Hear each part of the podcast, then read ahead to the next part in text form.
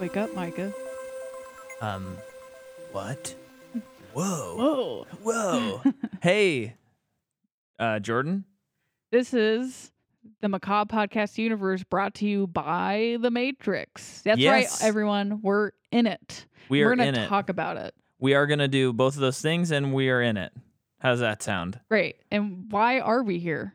Well, here's the thing. A little bit ago, we had decided we were going to do the Keanu Reeves conglomerate. That is, No, why do we do His- this podcast? oh, w- well, actually, it's quite simple. We it's not. A, exist. it's, oh, go ahead. Sorry. we exist to prove people wrong when they say that sequels are never better than the originals. so it's not a only Keanu podcast. No, if only. Yeah. But I right think now, we like to pretend it is. Exactly. And right now, it's like so earlier this year, we had done a Batman specific because there's enough series about Batman that we were able to explore the Batman And character. so many people thought that it was just a Batman comic. Just like how so many people thought it was just a I say comic Yeah. podcast. Like so many people thought it was a Marvel podcast. Yes. And we had to say, no, no, no, we do other things. And we were following it up with the Before trilogy and things like this. Yeah, and they're like, what happened before Marvel? Nothing to me. Yeah. Well, guess what? We're going way before Marvel and we're doing something that came out in 1999.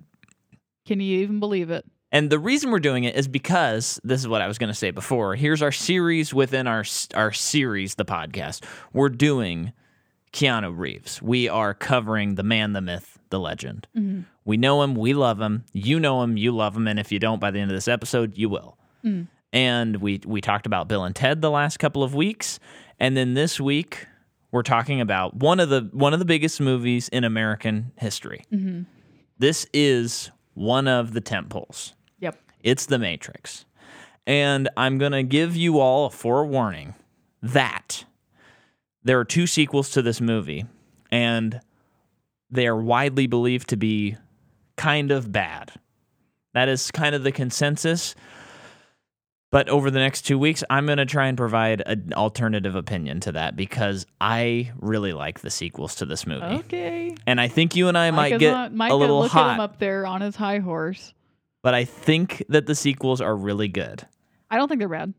but I th- I still The think we're third going to be one fighting about is the very questionable to minutia me. of that. But yeah. the second one in particular kind of rules. They fight on top of a semi. They do. How can that be worse than the first one? It's but good. but of course that's not this episode. This episode we're talking about something, you know, sometimes we cover movies, I'd say like The Dark Knight was one for me in recent memory where it was like this is one of the big ones. Yeah. And we better make sure this is a jam-packed full of anything someone would need episode because everybody's talked about the Matrix before. So what do we have to bring to the equation? yeah. So here we are, and we're gonna bring, we're gonna bring it, we're gonna bring it, Mm. we're gonna bring it on. Yeah. And then we're gonna bring it on again, and then we're gonna bring it on all or nothing. Yep. Oh. Okay, so, so as we cover Matrix, we'll simultaneously be covering the Bring It the On, Bring It On trilogy, series. or no, there's more than three. I think there's more than three. um. So okay, here's what I want to know from you though. When did you first see? This is one of those I almost classic. said Bring It On. well, Bring It On. That was in high school and had a profound effect on me and my friends, and we wanted to learn breakdancing. well, Bring It On's And the we tried. cheerleader movie. Oh, Are you I'm thinking, thinking of Stomp the Yard or no, Step It Up? Step It Up. I think I've Step seen Up. a Bring It On though, Step Up. but Matrix wise, Yeah. Um, I so this is one of those movies where I saw it so much on TV that I actually don't remember the first time I sat down and watched it. yeah. Um, so I I don't really have much of a memory. The, unfortunately for me, I, The Matrix is awesome. It's undeniable. There really is no question on that. Yeah. But it has always felt like a series that I've kind of missed the boat on. Yeah. It's not like for me growing up, like I watched Lord of the Rings all the time. I even watched Star Wars, like the like some big, big ones. And Matrix I've never chosen to watch. yeah. So it's just always I've always kind of missed it, I think, in terms of fandom. Although I think it's great. Sure. Yeah, I this was a movie that I also totally missed. Um because, you know, 1999 I'd have been 6, Mhm. little too young to to get into the Matrix. Well, action wise, no. even still. I mean, six, I don't know. I'm not a parent, but Yeah. it does seem pretty young. But like, uh, of course, a six year old not going to understand, understand anything about like what's a simulation. M- Yeah. But I, I can see kids at an early age like really getting into it. Well, I so I remember here. So I'm gonna we're gonna go down memory lane here for a little bit because I can tell you each time that I've seen this movie, I know I know it that in that way. So first time, well, my first experience is there was this kid at school, and he would always come to school on a motorcycle with his dad, you and got to tell me who it is. his name his first name was austin or well, no actually no he didn't come on a motorcycle but he, i think he used to ride motorcycles maybe there's no motorcycles involved with austin i'm not sure but his um anyway I'd have been a dirt bike. was it a dirt bike Maybe. I don't know. okay but anyway and i don't remember what year this was but i was definitely still like low elementary school and he was telling people like oh i saw the matrix the matrix is really cool and for some reason in my mind, I, you know, back then, I don't even think we had internet at our house and stuff. Yeah. So it's not like I was looking up movie news. And, you know, I'm like, I don't know, somewhere between six and 10 years old. So Yeah. I'm not super interested in like keeping up with pop culture. Yeah. So my impression of this movie before it came out, not seeing posters, not knowing anything about it for a long time, Mm-hmm. was that it was a BMX movie. oh, that's right. You told me this recently. I that's so think- funny. Just I- because of the person associated with it. I think the person associated, and I think for some reason in my brain, I heard Matrix, and I just filled it in as like BMX, Matrix, BMX. Yeah. Like there's Yeah. X's in it, I guess. yeah. And so then through like middle school, once I finally saw posters and stuff, I was kind of like, I wonder how motorcycles play into this series. Then you watch it and you're like, I don't think anyone is riding a motorcycle in this movie. But somehow I made it until my senior year without seeing this movie. Are you even really a dude if you haven't seen The Matrix? That's how it feels. but then I went to see Coldplay in 2011. Ugh, brag much. So actually, maybe it was my junior year. And I went up. That was your senior year. You saw Coldplay. Oh, it was. Okay. I went up with Levi Jans Mhm. and we went and saw Coldplay. But before that, we went to his brother's apartment before the movie, who lived The in show. Portland. And what? B- Before the show. Before the show, yeah. And we watched The Matrix. He showed me The Matrix. And um I was and you were like just screaming the whole time. Well, no, I was I was uh I was like, "Oh yeah, that's really really good." But I think, you know, I had seen so much of what The Matrix then brings on that it was Yeah. less of like my mind is blown because Yeah. I'd seen what it inspired. Yeah, that makes Um, sense. And maybe that's why it kind of feels like you've missed it. I never said that. You said something like that. Well, I'm let me Uh, oh get gosh. there. Okay, keep talking for the next 10 minutes. But um, and I remember he, he just had this. There was just a great moment where we finished the movie, and you know he flies away on that last shot, and Yeah, and yeah. Le- Levi just turns to me and he goes, "Oh yeah," and he can fly now. yeah. so anyway, um, that was the first time I saw it. Then the second Oh, time okay. I What's saw the it second time you saw it? was when I was house sitting with the Millers For the Millers. for the Millers, and you came over and oh, that we was watched my it. first time probably. that was probably your first like legit time. Yeah. because I think, I think That's probably why we watched it. Yeah. So then we watched that. And then last year we were house sitting for my parents and they were all on Netflix. Yep. And I was like, I'm doing all three this weekend. Cause I, I, I Blank It- Check was covering it. no, I thought they were. no, they covered it like years before I started listening It to had Blank something to Check. do with Blank Check though.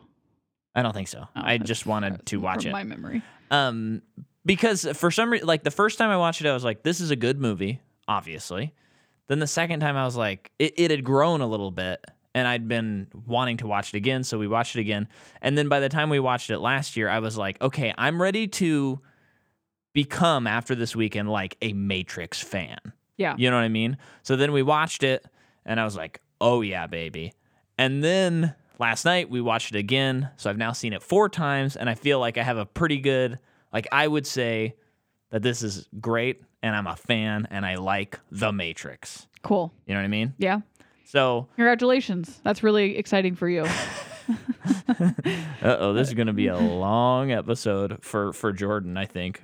Um, so yeah, that's my Matrix, and then I'll talk about the sequels I- next time. I have to say too, even though I hadn't seen it only on TV bits and pieces as a kid, I me like every other kid was trying to recreate the Neo dodging the bullets. Oh, thing. well, anytime yes, you're playing, yes. it doesn't even really matter what game you're playing, like imaginary game with friends, cousins, siblings. Someone's doing that at some point. and it can be overstated how influential the bullet time is. Yeah, I mean, the second series we ever covered on this spoofed the bullet time, which is Shrek. Yeah. Or no, that would have been The the, second third series, series, that we yeah. ever covered on this podcast. So it's been countlessly spoofed. And y- um, what was weird though was watching this movie last night. I when when it came into Trinity's room, I was like, "Where's Grandma Looney Tunes?" Okay. And then I was like, "Where's LeBron James?" Okay. Let's let's move past it. so, um, this movie, should we talk about it now officially? Who made it? yes, let's go over the next three hours of notes you have. Okay, so the Wachowskis wrote and directed this movie. Yes. Now they, I I didn't know this. This is kind of nuts to me. They wrote the script for a movie called Assassins Uh-huh. that then gets directed by Richard Donner. Hmm. And when they present that script to Warner Brothers, Warner Brothers says, "Cool, um, that sounds great. We'll buy your script and then like your next two movies. We we want your next two movies." Because the script was that promising. I guess, yeah. Yeah. And so then they make this movie called Bound, Okay. which does really well, especially have you seen it? um I haven't. There uh there's a lot of I think there's a very famous sex scene in the movie. okay. Um and so they kind of shake things up with that movie and they get um like critically that movie especially did well. And so then they get ready to make The Matrix hmm and um, it's kind of nuts because in '96 the Wachowskis pitched the role of Neo to Will Smith. Did you know that No. Will Smith was offered Oh Neo? wait, because isn't okay? What was most? He turned it down to do what instead? He turned it down to do Wild Wild West. Yeah, because I think who was talking about this recently? Well, what's funny is recently he uploaded a YouTube video, like Okay. like last week I think, and talked about why he turned it down and, And stuff. But he like regretted it. I think I, I so- think like back then when when it came out, and that movie Yeah. bombed. The movie that he was in. yeah, it bombed hard. And then he then he sees the Matrix and he's like, "Crap, I could have been in that movie instead." I think because from what I forget where I was hearing it, but people were talking about it and almost like he was the the thing that he uploaded or, or was talking about is like he looks back on that fondly now and understands like his career wouldn't he wouldn't be where he's at today if he hadn't turned it down almost in a positive way like he, Yeah, he- that's a he good way to looks look at, at it it. positively he doesn't look at it as that's the role that got away because i mean why should he it's will smith right. that that would be ridiculous. But uh, apparently, he looks back at it and he's like, "Yeah, I should have done that movie." Yeah. Well, I, I think now he's kind of like, well, it's just too iconic with Keanu. Like it's great Yeah, with yeah. Keanu. Um, but it was it was gonna be him and then Val Kilmer as Morpheus. Oh gosh, we dodged a bullet. hey, we got in bullet time and we dodged a bullet. Now, Will Smith as the lead in this movie, I don't think works nearly as well as Keanu. Because Will Smith is just such a cool, Ke- uh, Mhm. not that Keanu's not cool, but he's so cool. It's like, I don't know that I would buy him as like this hacker guy at the beginning of the movie who you, Well, I'll say this: Will Smith is more charismatic than Keanu to me.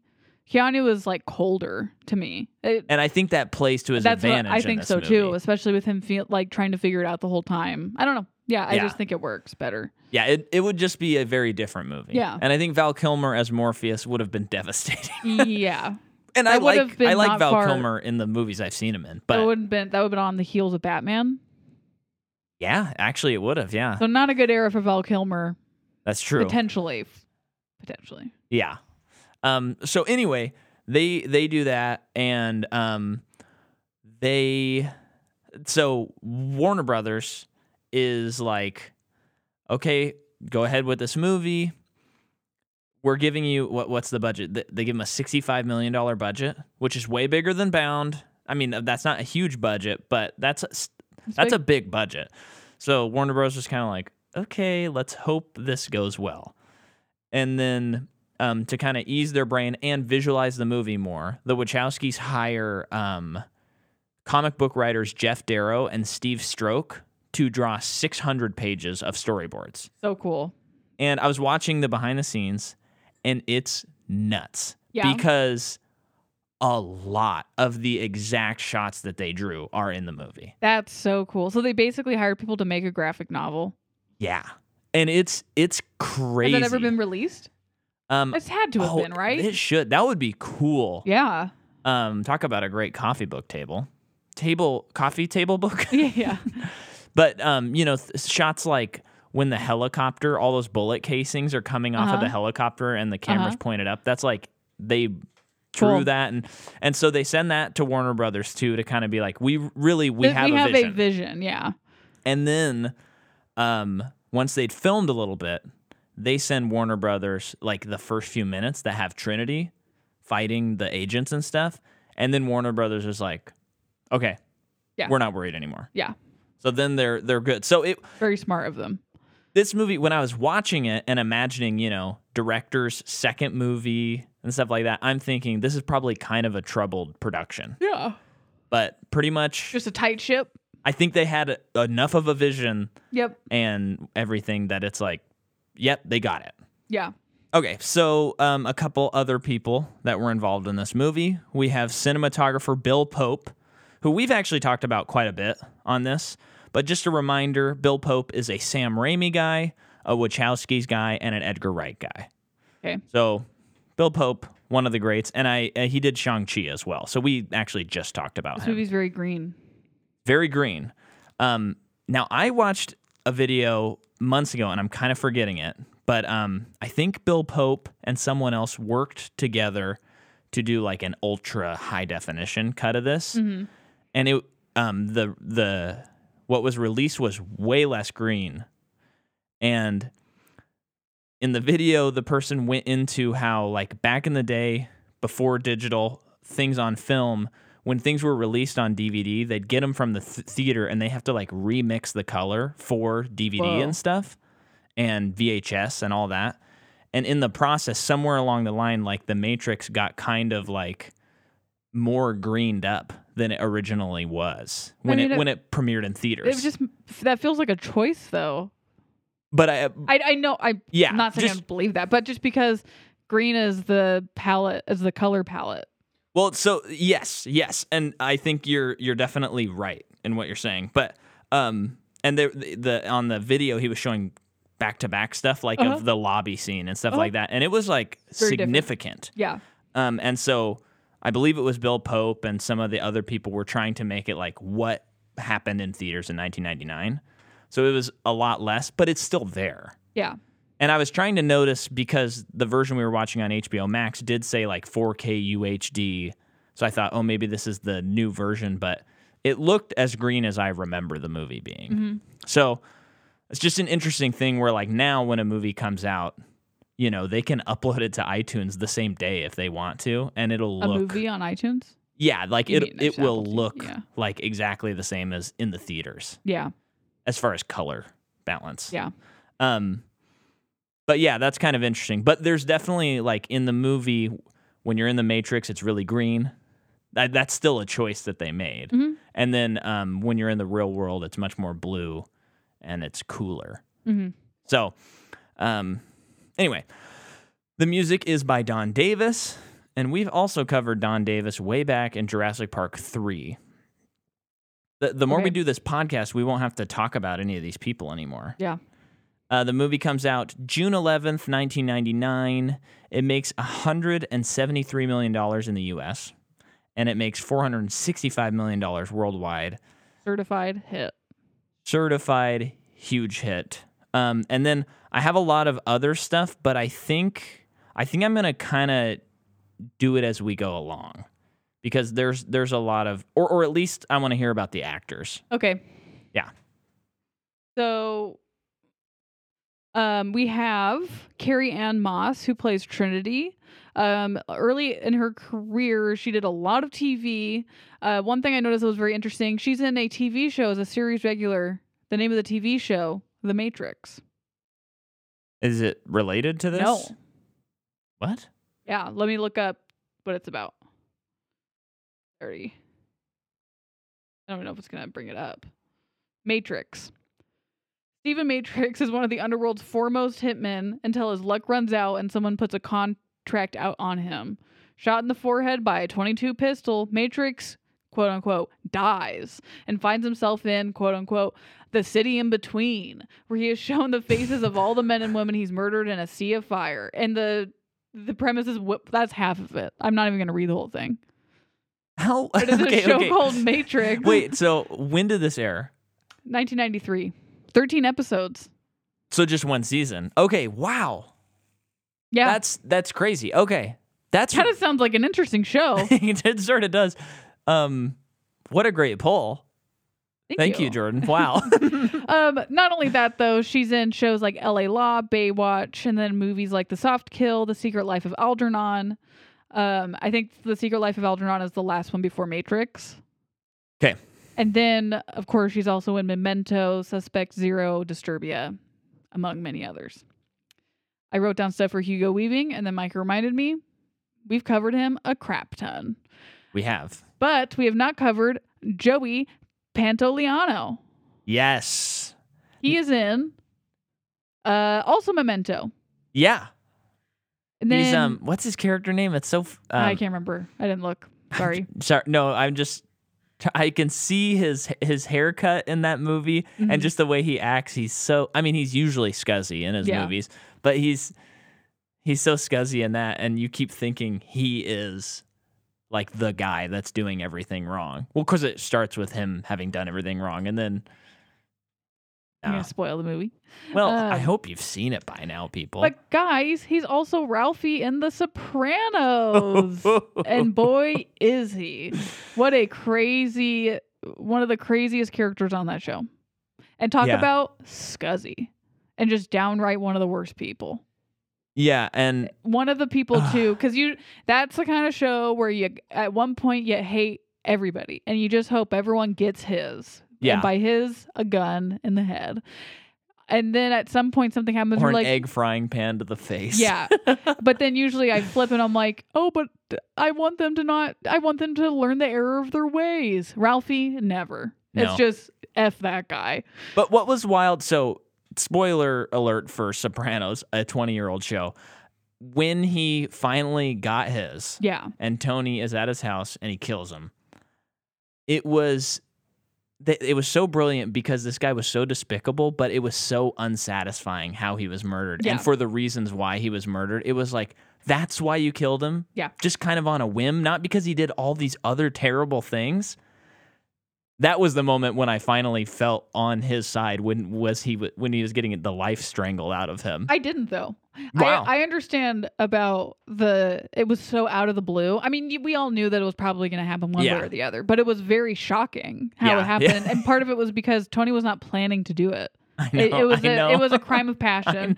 But he he does it because you think he's it's about the horse, but it's about the the prostitute or the the stripper that he murdered. It's but he kept saying it's all about her, and he's the, and he's meaning the horse, but he's really meaning her. Because remember, like around that time too, he was uh, reflecting a lot about his own daughter. So he was That's right. he he the str- him killing the stripper is like him just thinking about his own daughter, who's not a stripper, but just a girl yeah, you know, we can get Brutal. into it later. brutal. Um, but he's also in the Goonies, guys, and then he's Oh, in yeah. Empire of the Sun, which I don't remember that. I don't remember that either. And then he's in Midnight Midnight Run and Bad Boys and a ton of other things. Several of those though were pre Matrix, which is Yes. what I'm focusing on. yeah, Um, Gloria Foster, who plays the Oracle, she is in Soul, Soul Food, Law and Order, Cosby Show, City of Hope. Marcus Chong, who plays Tank, is in um g- kind of a crazy filmography. This guy, really? he's on Little House on the Prairie, Prairie, Okay. Dallas, Okay. Facts of Life. okay. But it's all like one episode, and he was obviously a child Uh-huh. when that when they came out. And then he's in American Heart, which have you seen the poster of that movie? No. That's the one with Jeff Bridges, and he's on the cover, and he's shirtless, and he's like super ripped, and it just looks so weird.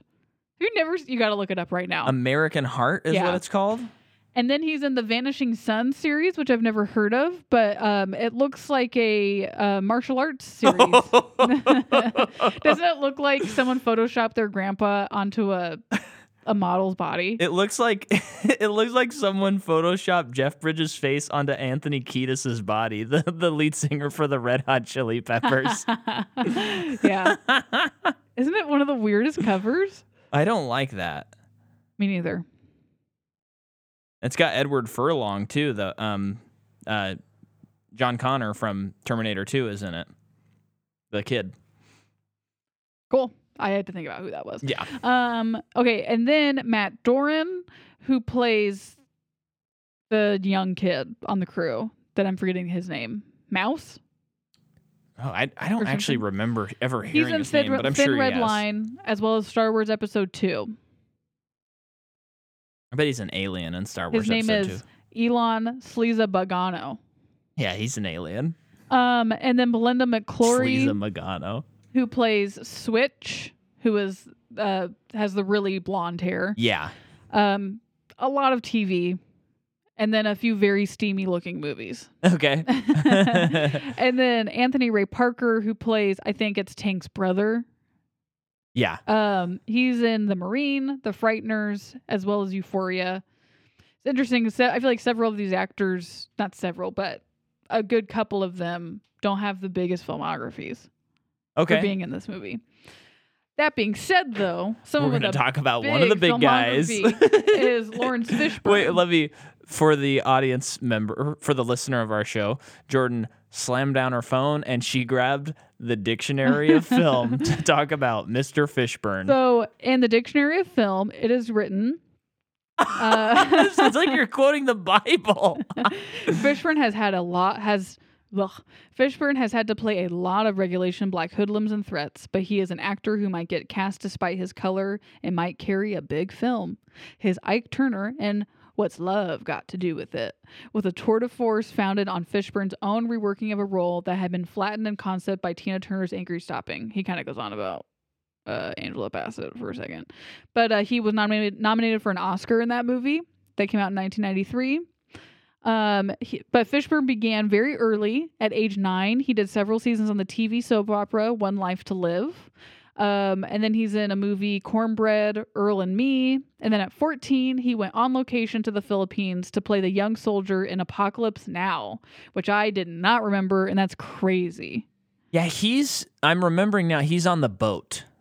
That when they when I'm they kind, head I out like there. kind of, that's what I see in my head, but I can't Yeah. imagine him being 14. yeah. Uh, Mike and I recently watched Nightmare on Elm Street 3, and he's in that movie. And he's Yeah. I mean, just watch that series. We, the, I just got to do a quick little side note. yes, please. So, th- growing up, it took me a very long time to finally watch Halloween and A Nightmare on Elm Street, Uh-huh. including the Friday the Thirteenth, which I have still not seen. Um, but getting older, it's just like, ugh, there's so many of them. I don't want to start now. Of course, they're like classics, but they're old and they're probably going to be bad. Then I watched Halloween a couple of years ago, and I'm like, okay, that is one of the best horror movies ever made. Yeah. But I don't, I have no interest in any of the other ones. yeah, that one was John Carpenter. The rest aren't, so they all must Yeah, suck. right. Uh, as I push my glasses up uh, the bridge of my nose, and then we watched the um, new Halloween movie a couple years ago now. Yeah. and it was a fun movie. I liked it a lot. And then um, we heard that like this Halloween two or three, the which one? Like they- Halloween They, three. they made a Halloween movie that has nothing to do with Michael Myers, and it's like, okay, hold on, that Yeah. sounds interesting. So and and if if you don't know, so so c- Yeah. please. Um so they made Halloween, then they made Halloween 2 and Halloween 2 has Michael Myers in it. yeah, Then when they made Halloween 3, the studios thought, what if we did a Twilight Zone yeah, esque thing where every single year Halloween in October, there's going to be a new Halloween and it'll be a different scary movie, different directors, different creative, whatever. But then Halloween bombed. 3, Season of the Witch, totally bombed, has since been a lot of people have said it's actually really good. yeah. And I guess Halloween Kills like comments on it somehow. I think they like bring it into the Fun. series. Very fun. Um, and so then Halloween four is Halloween four, the return of Michael Myers, Okay, and then don't, the don't, rest no, of no, them. Don't go through all the movies. That's all. No, that's all I'm saying. That being, and then this year I finally watched Nightmare on Elm Street, which I think I've already talked about on an episode that has nothing to do with that movie either. And it's wonderful. Watch the second movie. I couldn't believe a movie that bad could be that good. And then we watched the third movie recently, Oof. and it was just like, this movie is genuinely awesome. Okay, Yeah. fine, Micah. We're taking the plunge. We're watching these series now, and it just feels so good.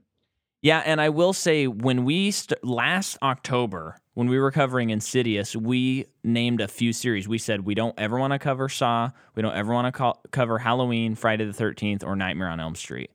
And I'm telling you what, Next Start Halloween, you might be watching- getting a surprise. yeah, start watching Nightmare on Elm Street now because we're definitely covering it next year. Yeah, Freddy just wants to play, and, And- we're gonna play with him. And I I think at least Halloween, I think I'd be up for covering as well if we ever wanted to. So anyway, Yeah. Yeah. Uh, back to this. Lawrence Fishburne. He- and is oh, also- and Lawrence Fishburne is in Nightmare on Elm Street three. You probably said that, I but in did. case you didn't, I did. It was fun to see him in that. Um, and then he's also in School Days, King of New York, Class Action, uh, Boys in the Hood. trying to see right before Matrix. Let me turn the page of this dictionary. he's in Othello. Yeah, he's on Othello. He is also in Miss Evers' Boys, uh, Event Horizon, Always Outnumbered, and that's the last one before the Matrix. Cool. That's it. Okay, is that all of your cast of characters? Yes. Sorry, it was probably really loud. Yeah, you, do you see the Yeah. waveform? it's actually not bad though. Um, okay, so I'm I'm actually looking over my notes, and I think I can cover a couple more before we Okay. dive. Um, one thing that's cool is production wise, there are grids all over the matrix. So like they built the sets so that like everything is built and is like a grid formation. So like don't the get it. office buildings m- like wall patterns look like grids. Okay. Like everything in the fake world, not everything, but It's most designed things that way. is supposed to look like a machine kind of did it. Got it. And then, whereas when you go to the real world, it's much more like schlocked together. And, you know, it instead of taking the approach of like, they have this pristine ship, it's all like, oh, this very much looks like people made this ship. Okay. There's smudges Yeah, everywhere and okay. stuff like that. So that part is cool. Um, Sci-fi needs to get back into being clunky. I think yeah. uh, it- it's it's like sci- a lot of sci-fi's today, and I to- it, this isn't really a big critique or anything, but a lot of it is imagining. Oh well, in the future we would be more efficient and cleaner, so everything is very sleek and all that stuff, and that that totally makes sense. Sometimes it's even super interesting. Uh huh. the imagination behind it. But I just love that this movie is so clunky. Especially I think because of that juxtaposing between machine and human. Yeah. It's good. It's great. Mm. I mean the the amount of world building that is not spoken of in this movie is incredible. Like I hope when we see Dune, but we have seen it uh, upon this recording. Well, Yeah, we're only this days comes out. away from seeing it right now. but since that is set in a world in another dimension, world, whatever, I hope it's a little clunky. yeah, I think it will be. Yeah. Um, so another thing that the Wachowskis did is they made sure all of the actors understood and knew the philosophy of the Matrix, hmm and even to the point of like Keanu Reeves had to read um, that book Sim- Simulacrum and um, Simulation before he got the script. So riveting. So, um, and then our boy Yoon Woo Ping did the choreography for this movie, Mhm. and I'm gonna read a little bit on this too. Um, Yoon was optimistic because they, when they were getting ready to get the actors training and stuff, but then began to worry when he realized how unfit the actors were. Yoon let their body style develop and then worked with each actor's strength. He built on Reeves' diligence, Fishburne's resilience, Weaving's precision, and Moss's feminine grace. Yoon designed Moss's moves to suit her deftness and lightness. Prior to the pre production, it's the wind. Prior to the pre production, Reeves underwent a two level fusion of his cervical neck spine due to spinal cord compression from a herniated disc. He wa- what? he was still recovering by the time of pre production, but he insisted on training, so Yoon let him practice punches and lighter moves. Reeves trained hard and even requested training on days off. However, the surgery still made him unable to kick for two out of four months of training. As a result, Reeves did not kick much in the film. Weaving had to undergo hip surgery after he stain- sustained an injury during the What? training process. Those were two separate things. Yeah. But so when you look up the training stuff, most of the time Keanu Reeves has a neck, Neck brace brace, on? Uh, like the foam ones. Sorry, did you say that it happened from another movie, or is it Um, just a thing that happened? I think it's a thing that yeah, happened. yeah, yeah, okay. And so he had to get this surgery, and he he said that he was like ab- he was like starting to go like paralyzed in his legs. Yeah, I actually uh, have. It's like a fourth cousin of Uh-huh. mine that I don't know very well, but she her spine is like fused. And Wow. she- much of her life has been, I I think, even especially in the last couple years, crazy uh, risky surgeries. 'Cause really. she would probably go paralyzed. I think if she didn't get them, just a crazy thing that you can be born with. Yeah, that's wild. It, it's it's just wild. Be- also, like in this movie, um, I would never have guessed that he was like struggling with an injury while they Yeah. were getting ready and stuff because he just looks like in the zone the whole well, I time. think that speaks to the co- the coordination is just so good that they they play to Yeah. the strengths to masks to mask the weaknesses. yeah. Um, I mean, Wu Ping's the best. Yeah. Right? Yeah. Can we all agree he's Yeah. the best? We love this guy. By the way, love just l- looking at videos of him like being interviewed and stuff. He he just rules. Yeah. Um, but uh, yeah. So so another thing about that that I want to key into because we're exploring Keanu is this man. He kind of has that Tom Cruise kind of thing in him. It's it's different. I don't think he's quite as crazy as Tom Cruise, but he locks into like, okay, I'm giving everything possible to this. Yeah. And so, okay, I have I have a fused spine and had to go undergo surgery, but I can still practice punches. Perfect. Let's practice on Sundays when we're supposed to have days off. Yeah. Uh, like he's always committed, and I think that in a movie like this, it really shows. And it's crazy, like watching that dojo scene and knowing, for the most part. Like that is just Lawrence Fishburne and Keanu Reeves fighting, and it Yeah. looks fast, it looks intense, and it looks professional Yeah. and they're just doing it. Um, and I think that's another reason this movie is a cut above a lot of other movies Yeah. because it just has that definable quality to it. It's tactile. Right. Um, but let's let's get into the movie now. So, um, or do you want to take a break? Let's take a break. Well, here we are, folks. It's the Christmas season, and that means I'm putting on another Christmas show on my YouTube, much like I did last year. This year, it's December 11th, 7 p.m. Pacific Standard Time, will be the premiere of Christmas at the Movies. Five of the songs are going to be available for everyone, and five of the songs are only going to be available to patrons of any tier. And we have some wonderful guests this year. We got Jacob and Sharia Summers, Brett Levick, Troy Thompson, Josiah Oliveira, Johnny Gerson, Evan Coons, Noah Cunningham, Aaron Fagan, Richard Bokish, Stephen Nance, Lauren Panter, Anna Marcoux, Reed Campbell, Chris Heisner, Jeremy Eden and his puppets. And also, of course, I'll be there. So mark your calendar, be there at the premiere December 11th, 7 p.m. Pacific Standard Time. Be there in the comments. Go to patreon.com slash M-I-C-A-H-M-C-C-A-W. Get the entire concert. It is, I'm, I can tell you right now, I'm still editing it, but it is unbelievably cool, and I think we topped last year. So get ready for Christmas at the Movies. Okay, so the movie begins, and we have it's it thrusts us right into the Matrix because we're seeing the falling code, the iconic green falling code, and um, we're hearing voices. We hear Joey, we hear Trinity, maybe we hear um, Morpheus. I don't remember for sure, but Well, then it's, it's about like, do you really think he's the one? Right. Yes. So we're already setting the stage. Already in this, in the first like seconds, they're doing better than most movies at world building.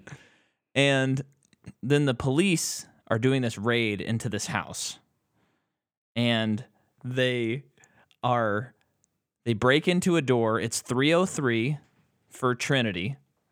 I'm assuming those numbers are intentional. Um, and it's 303. They break in, and Trinity starts fighting these cops. Yeah. And it's just so stylish. She's wearing all leather. She is like, Is she she so she's been going into the matrix trying to track help track down the the one, right? Like that's why she's there in Yeah. this moment. yeah. Because Okay. later she's going to contact Neo in a couple of scenes. Uh-huh. And um, it's it's cool because um, the other thing is apparently Carrie Ann Moss did all of her own um, uh, Fighting? wire work. That's impressive cuz It seems looks tough. complicated. But the, um, what stinks though is at the end in the lobby when she like runs up the wall, she had hurt herself, and apparently she was devastated that she was not able to perform that stunt. Oh, that But sucks. she literally couldn't. yeah. Um, but so so you know we have that great scene where she jumps into the air and she, it's like this crouching. I Mm-hmm. It's don't like Karate Kid style. Y- yeah, that's it. And she kicks the guy, right? I think so. But she also runs up the walls. They're shooting bullets at her, Yeah, which I mean, I can only imagine being in a mean- theater and watching that. And it's like, I've never seen that before in a movie. I know. And Scene one. what what kind of this time I think more than any other time when I was watching it, I was really really jealous of people seeing this in theaters I know. Yeah, I know. Me too. because this time around, even though we have a decent sized CD, we have a nice little setup at home. The movie felt small. You know Mm-hmm. what I mean? I was like, this is just not a movie you watch at home. Obviously, you do. That's what you have to do. But I was like, this is supposed to be in Well, that's theaters. the whole of me feeling missed out on Yeah. this movie. Well, I, I um Karen Hahn, who I follow on Letterbox, Mm-hmm. I was looking at her little reviews of the movie, and one of the times she watched it, she s- she noted that it was a 35 millimeter screening, and Oh, I was just wow. like, see, that's why I would want to live in New York or LA, so that you Yeah. could have those experiences Yeah. with movies, and just like you don't even have to keep up with new movies, you could just watch all these old movies and experience them in a way you've never seen before. Right. But anyway, so the she's running and she breaks out. She runs all over the rooftops and w- already you know we're seeing things that are like okay this person is not from our world Yeah. soon enough we'll find out that actually Did you ever watch a trailer for this? um i mean i have since i don't know about like when i first yeah, I'm saw just- a trailer I don't know if I've ever seen a trailer for this movie, so I'm just curious what they showed, uh, how much they showed. Because in watching this movie this last time and just thinking like, you see so many f- fa- fantastical things happen before Yeah. anything's explained to you, and I just wonder what people thought. yeah Like, like is, does she just have a soup, or do a couple people in this world have superpowers? Is it kind of like a superhero movie?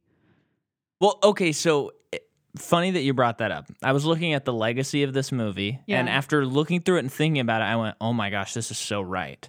So this movie comes out in 1999. Yeah. Now we've had a couple of superhero movies like Blade, Mhm. um, but we really have not had like Blade is fairly popular, but that's Mm-hmm. maybe kind of it. I'm trying to. I mean, oh, we have the Batman movies, of course, but um, those are kind of their own weird template. Mm-hmm. But um, a lot of people have kind of argued that this movie kind of, funny enough, sets like the superhero template that will then be employed and used in movies for the next 20 plus years. That's pretty interesting. because after seeing this movie, um, they they they do X Men, Yeah. Spider Man's right around the corner. And a lot of those movies have that similar thing where it's like extraordinary powers. This one important person has to do this one thing. And it's just funny because now it's kind of the, it, it's pretty That's formulaic. like almost every movie that comes out, how it feels. right. But it's like, yeah, I guess one of them had to be the one that started it. It's just so crazy that this movie comes out of nowhere and it's like this. I just feel like and and this is just some feeling I'm having in this moment that that doesn't happen very often anymore. Yeah. And it like Like- like- connects with the zeitgeist and everything. Yeah, and it like reminds me of Unbreakable, how that movie just a lot of M Night movies actually, but it, they just come out of nowhere Mhm. and they're just about really out there things, Yeah. and that there's there's absolutely no source material for for it.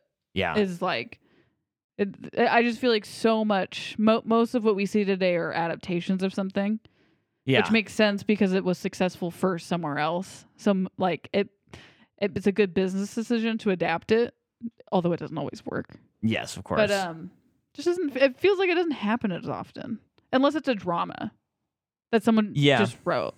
well, I think um the I, there there might be some in between, but I feel like the last time it really really happened where like all of culture was captured by just an original idea and everyone was like this is amazing and we love it would probably be Get Out.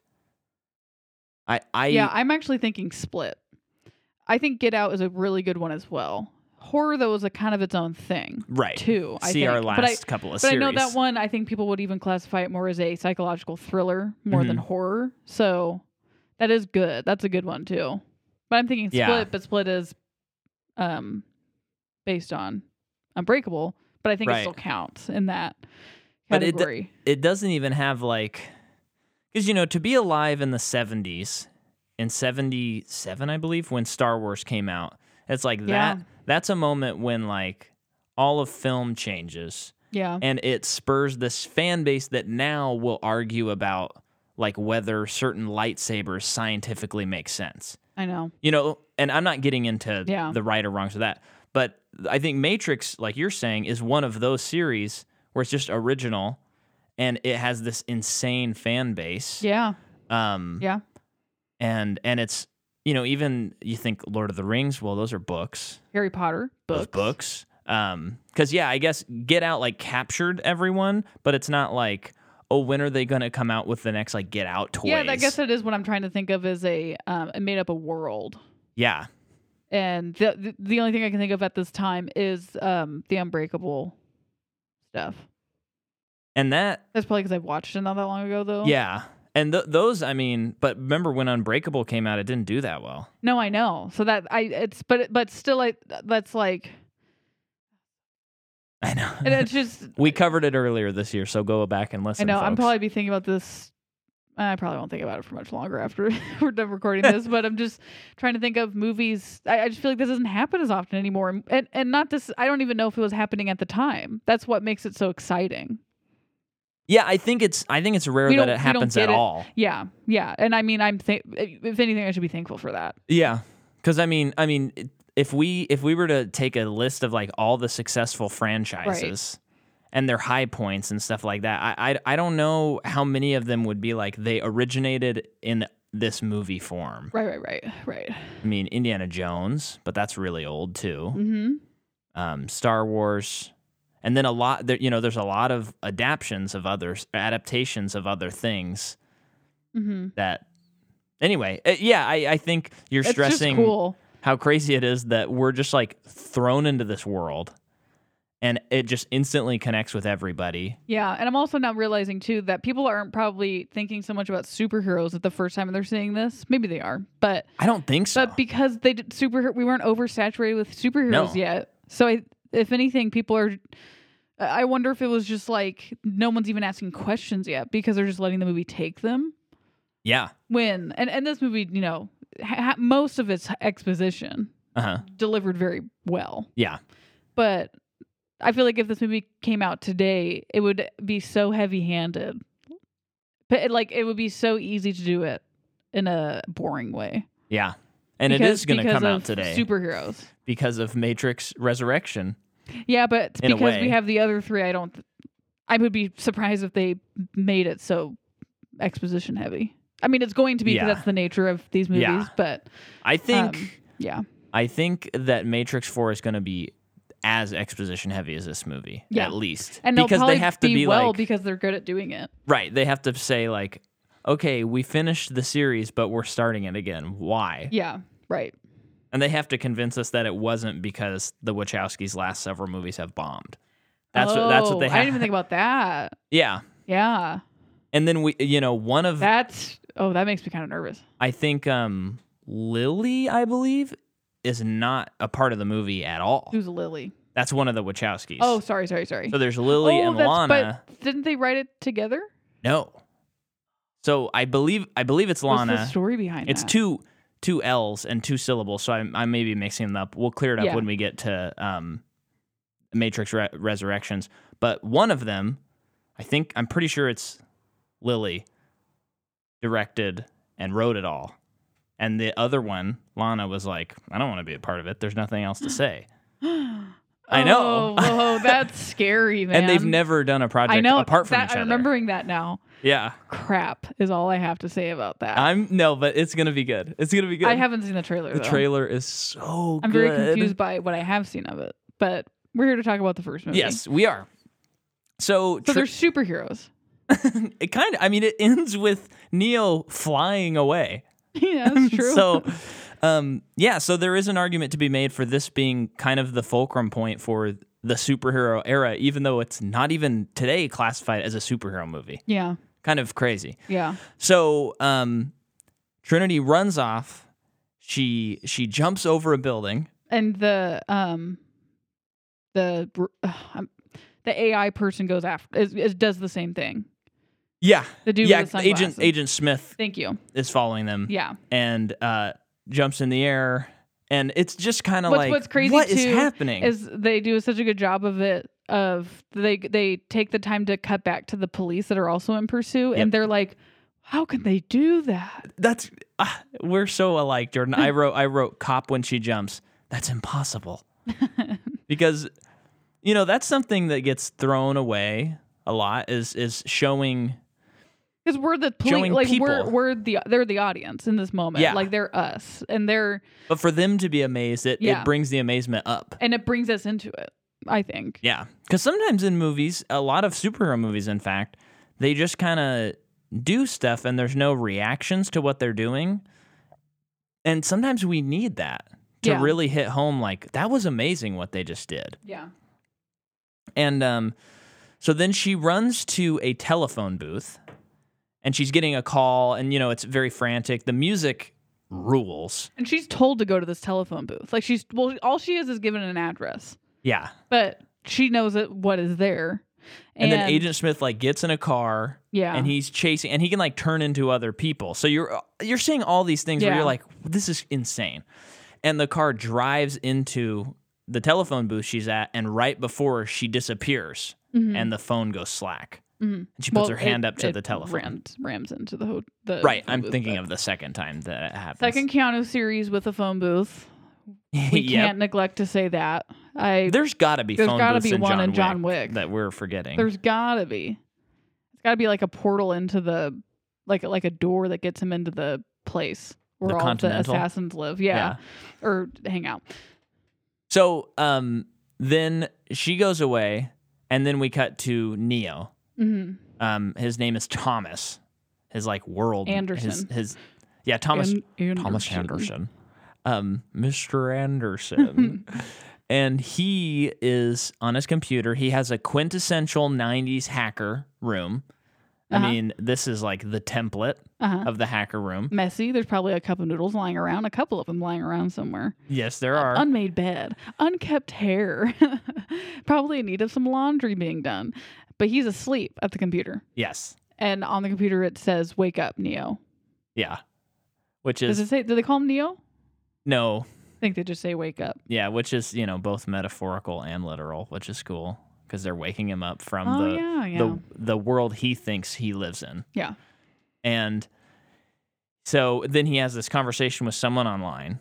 They p- tell them well, basically to follow the rabbit, the white Oh, rabbit. White Rabbit, which Yeah. is here's the other cool thing is w- you know, we talk about this so much on like how a a a lot of really great stories, you know, if you're not familiar with what they're based on and stuff, um you you just go, "Oh wow, that's insane that someone made this up." Mhm. But then you watch this movie and then you start seeing like, "Oh, there's all this kung fu stuff. Mhm. There's um A all lot these of action commentary templates." on nihilism and simulation, like how Yeah. everything means nothing, and then Well, and and then this this is so then, but uh, at its core, this is an Alice in Wonderland story. They're telling us Yeah. right off the bat. and this is crazy, man. So when uh, This is when I was crazy, in man. college, my freshman year of college, I took this class just about Alice in Wonderland, and we read Yeah. Alice in Wonderland and Through the Looking Glass, and um, th- the, it was the best class. 'cause The professor was so great, Ca- and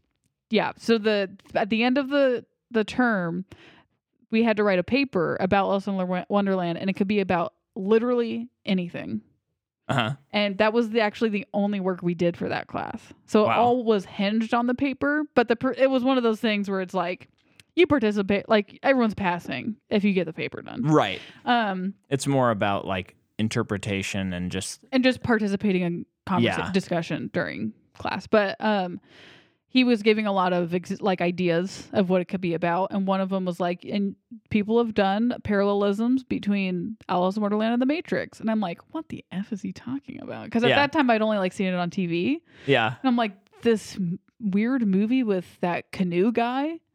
Oh, right, because you didn't know his name. Um, You knew it by then, though, right? I don't think so. really? I don't. Well, maybe. Whoa. I don't know. But uh, at then I was just like, that guy sucks. yeah. Um, but I just could not understand that at all. Uh huh. Mostly because I didn't know anything about the Matrix. And then when you watch it, you're like, oh, he I'm like, literally oh, it's, follows a like, rabbit down obvious. the. yeah, I thought that it was just like I, there's some Like some- someone's reaching some for person straws on or. Reddit w- at one point Yeah. in time these really cool parallels that actually do make sense. Yeah. which is fun stuff, but it is like, oh no, they uh they're pretty obvious about it. Yeah. And I love that. Yeah. Um and and what's uh, something I was thinking about the other day. So so he gets a knock on the door and they're friends and they're like, "Did you, you know, give a did you bring the stuff?" So I, I don't what know are they what the buying from stuff him? is. I already forgot. It- I don't think it really matters. I think Um, I always thought it was like some VR experience. Oh. Al- Almost like and I might be wrong, but I think the only reason I think that is cuz they they they live in this existence which seems to be a kind of like a normal world, but Uh-huh. not but kind of a boring world too. yeah. where people want distractions, and that's what he that's what he supplies to people, which is just Yeah. ironic because this whole thing is a distraction from what's really I- going on. Even if that's not what he does, I like that and let's say he does Okay, because that's cool. Um but something I wanted to point out. So he he hides these discs in this book called um Simulacra and Simulation. Mhm. And I was gonna go really deep into the book, and then I looked at the note I had, and I was like, I don't, I, I can't, I can't. what's it about? At But least? from what I can tell, it is, and I, I'm basically going to distill something that was already distilled. So I might not even be close, but it's kind of this idea that, like, say you're a Christian and you believe that Jesus died on the cross, and you have, and we're going to be talking a lot about Jesus because this is Matrix.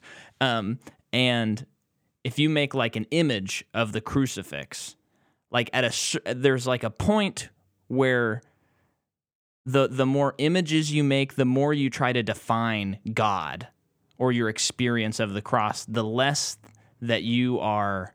Um, and I'm not saying whether I agree or disagree with this, but um, the less power um, God has, and the more power is given to that object. in- oh, in you should terms say of- that about Catholicism. Yes, yeah. So it's it's kind of like you're making a copy of a copy of a copy, and at a certain point, like the the essence of the thing that you Mhm. love or believe in becomes not what it was hmm because of simulacra and simulation. um, that's my understanding So of it. I oh, mean, keep I'd going. obviously have to read the book to really get it. have fun, because uh, when he opens the book too, it's on the chapter on nihilism, and I bet that's a very fun read. Well, and what I wanted to point out about that. So the book is on nihilism. Like the the when he opens the book, it's on the chapter nihilism. Mm-hmm. What you just said. Now Neo, when he begins this journey, he is not a believer. He is True. Very nihilistic. He true. doesn't believe anything. And then throughout the movie, he comes to believe. He comes to faith, as you could say. So this book literally uh, starts him on his character's journey and you could see literally like okay he's nihilistic and he will gain faith by the end of this movie Mm-hmm. Yeah, he's at a point where nothing matters. Yeah. i mean that's cool Yeah, that's great too because they the, so like yeah, that's where he starts, but he is a character of hope because like, Yes. th- because they know that he's searching for an answer, but it's almost like I'm searching for this answer in vain because I know it's not there. And then it is given to him because of prophecy and all that stuff. Yes. But um he yeah, he he gives the guy the thing and then they convince him to go out with them because the the, the girl has a white rabbit tattoo on. yeah. Tattoo. Period. Um No, before you yeah. before you go through, I know I'm diving deep, but um, I, I found a little section that I think will sum up that book a little bit better. So the author claims that our current society has replaced all reality and meaning with symbols and signs, and that human experience is a simulation of reality. Moreover, these simulacra are not merely mm, mediations of reality, nor even deceptive mediations of reality. They are not based in a reality, nor do they hide a reality. They simply hide that nothing like reality is relevant to our current understanding of our lives. That is a bummer. yeah, it's certainly a it's very incredibly interesting idea. Um, and I think on a religious level, I mean, even even in like non-denominational churches and stuff, there there can be something where it's like we're worried about, like someone might be worried about something that has nothing to do with Mhm. scripture or, or or Christ's teachings, and that is what they're focusing on, hmm and so they've lost like the reality of what that is. And on a more secular level, I could just think of like social media, like how those things have defined reality. Like, Yeah. like they are symbols that define oh reality. my gosh, I just reeled a little bit. and it is one of those like cliche things where it's like it's not none of it's real, and then none of it is real, but we all buy Yeah. into it anyway, yeah, and like we all spend too much time on it anyway. yeah, This, this, podcast is a sim is not a reality. simulacra. well, it, it, it there. Yeah, I mean, this movie is is very um very prophetic Uh-huh. in how it deals with our relationship with machines and uh, technology. Because yeah, that that whole idea, even even from my own experience, you know, it's like, oh, I want to post a picture on Instagram. You take a picture, you pose for the picture, or you you know you do all these things to where it's like, well, that doesn't repre- actually represent me as a person. It represents what I want people to perceive me as. Yep. So there's no reality Yep. involved in that. I'm gonna I bet delete this movie's- Instagram right now. I bet this movie still f's up people, but I bet Oh. Yeah. especially in 1999, oh yeah. this this Well, this is like you don't have you don't necessarily have a computer in your home, and well, no, you probably have a computer in your home in But probably not. 1999. People aren't on it as often as we are today. No. a lot of people No. probably still don't even have email at this point. Well, they probably a lot of people probably do. You've got mails already out at this point, I think. Um, Yeah, that's that's nuts. yeah, That that's hey, this movie's still impacting me just now. yeah. I mean, that's a, that's interesting. Um, I just when we were watching this movie, I kept being like, "This is what people are in the movie like right now," and I would scream. wait, say that again. When you and I are watching the movie, Uh-huh. and we would get to a certain point like that, like an epiphany moment, I would say, "This is what people in the movie theater at the time were doing," Oh. Yeah, and yeah. I would scream. Yeah, it was very funny.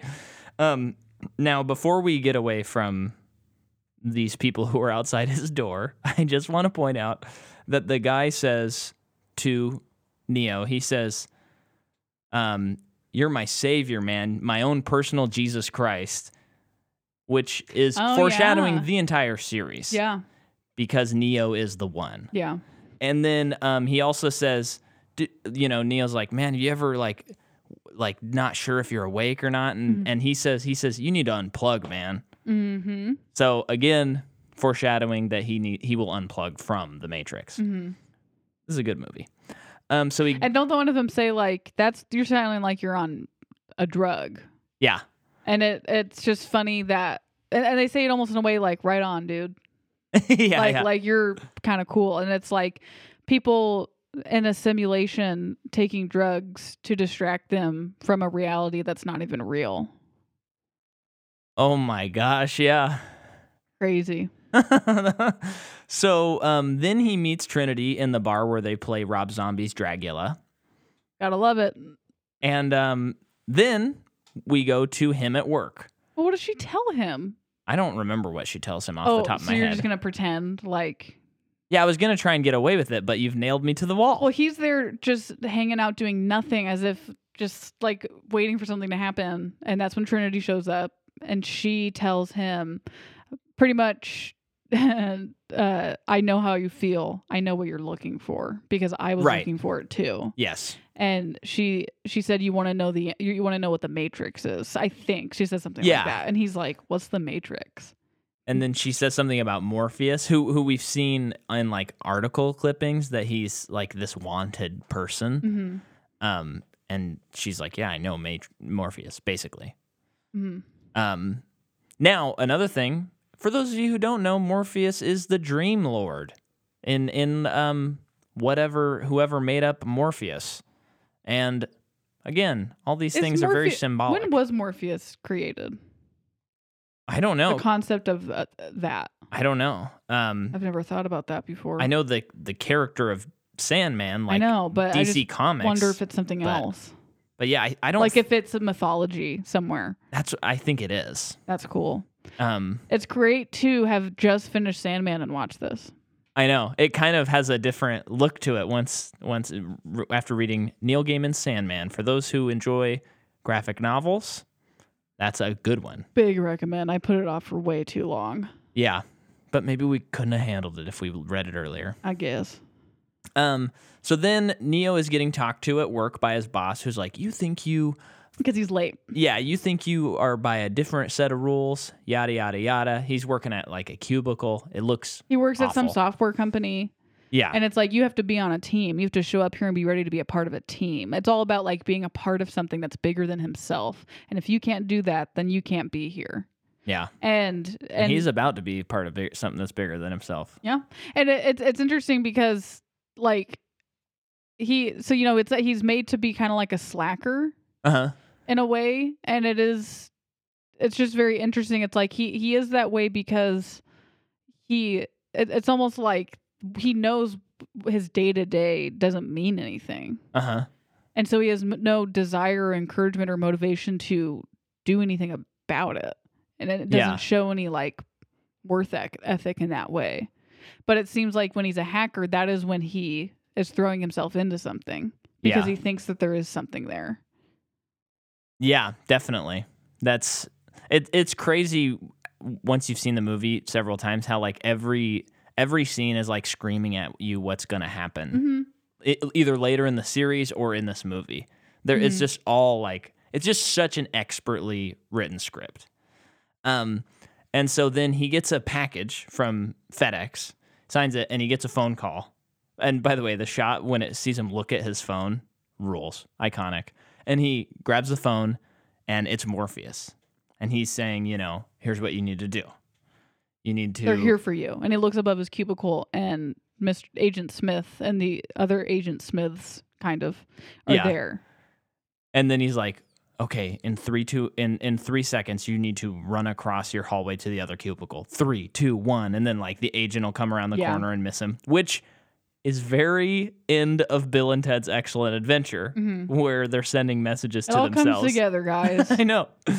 And um, then basically Morpheus navigates him to a window, hmm and Neo gets out on the window, He needs to get to a scaffolding. yeah.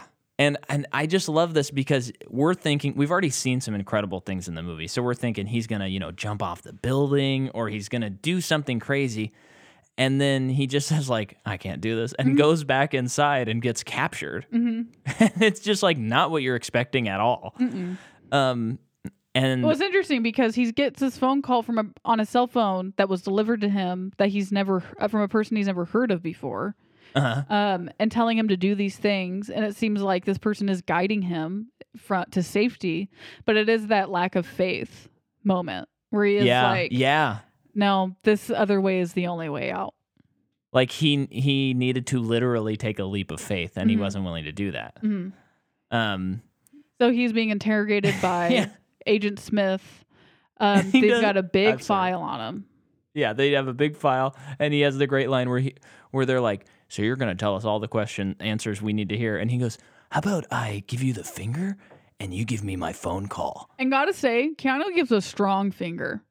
Gr- Very strong finger. Yeah. Very sausage. He's in the sausage zone on the finger on this now one. it like overextends. yeah. It's nuts. We're Yeah. flipping each other off right now. Do we have to mark explicit for that on this episode? um, so um, and so he he says something about well, why does he take his mouth away? I can't remember. Well, because he's like, he's like, sure, here's your phone call, and then he's like, I hope you can make it, and then his mouth seals up, uh-huh. and he can't talk. And and Keanu's reaction to his mouth sealing is crazy, Mm-hmm. and um, I think it's pretty clearly a practical, yeah, you can effect kind of on tell him. that it goes like back here. and it looks awesome. Yeah. I mean, uh, it, it's CG's to get on him, Yeah. but but then once it's on, you know, he Yeah, it looks cool. It's great. And um, then they inject some sort of weird bug in his belly button. Yeah. And you're and it's just a like, tracker. ew, Yeah. what is that? Gross but cool. Yeah. And so And they send him on his way. send him on his way. He wakes up Mhm. and then he gets grabbed by Trinity And a couple other peep. and they then we're, now we're in like body horror zone because they they remove the tracker from his belly from a with a cool clunky device. That's cool, and I want to I want to see it back. yeah And what's cool is when the fr- device was first shown, it's like an like a practical object. Yeah. But it FX wise changes into like that crawdad looking feature thing. oh yeah Creature the thing. tracker you're talking Yeah, about yeah But then when they they take it out of him and they throw it out the window, it turns back into the practical i know thing. It's very cool. It's such a good just just the the whole like visualization of the machines cuz even the sentinels could have looked really boring, but I think they look awesome. What's this? Oh, the little uh, Um, Like the tentacle octopus, octopus things. things? Yeah, they're so cool. I love They're them. so cool and like in the um the third movie, uh there's just so much machine stuff that's Uh-huh. in the real world and I think it all looks so cool. Mhm. And it's just it's just People have a lot, a lot of More issues thought with that out. part of it, though, right? yeah. Uh, Yeah. But we'll get to that. Um. So, but when he's in the car, so he's like distrustful of them now. He's like distrustful of Well, everybody. Oh, yeah, he doesn't know what to believe yeah, at this yeah. point. I just it's a good point that they made that that he's Yeah. like I don't know if I want to be in this car with you guys, but because obviously you're holding a gun to me, right. why would I trust you? Exactly. But um. He, I, I, they, I think they like stop the car. I think she opens the door and it's kind of like, you can get out if you want to get out. Yeah. But if you want to have basically have purpose and do something with your life, you can come with us. Yeah. And he says, "Okay, Yeah. And then he meets Morpheus. Yeah. And we have the red pill, blue pill scene. one of the coolest scenes in the movie." yes, which I I'm do sure remember the this trailer about was the trailer. the trailer actually. was probably like kind of framed around this scene. Yes, I, I, would actually do imagine. remember this. You do okay. I yeah. Um, but yeah, he the Morpheus get up looks so cool. I love the sunglasses yeah, and the long leather trench coat. Guys, there's so much leather in this movie. It's pretty ridiculous. it's awesome. They're making a uh, uh, Catwoman from Batman Returns are. look like nothing. They they really are, and I just you, c- it's hard to watch it and just not feel bad for most of the people in all the leather. They're probably so hot, and they're probably so chafed. Well, they're certainly hot. Oh, okay, yeah. um, but Morpheus gives him the option of the red pill or the blue pill. Yeah, if he takes the red pill, Yeah. he goes back to his normal life. He wakes up and everything will be the same. If he takes the blue pill, No, it's the other one. no, it's it's the red pill. Oh, okay, sorry. Um, and then if he takes the blue pill, that watch this be something where one of our I'm pretty sure listeners. it's take the red pill. I don't think it is.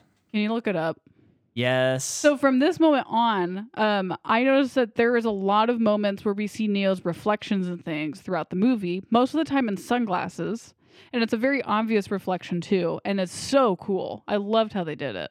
And um, you're right. He takes the red pill, thank you. and then he, the blue pill brings him back. which I'm makes sense so because wrong. the the blue pill is like calm and going back to sleep. yeah, But um, yeah, so there's a lot of Neo's reflection from this moment on in the movie, yes, and I I'm just curious why, other than like it's Wow. him facing himself.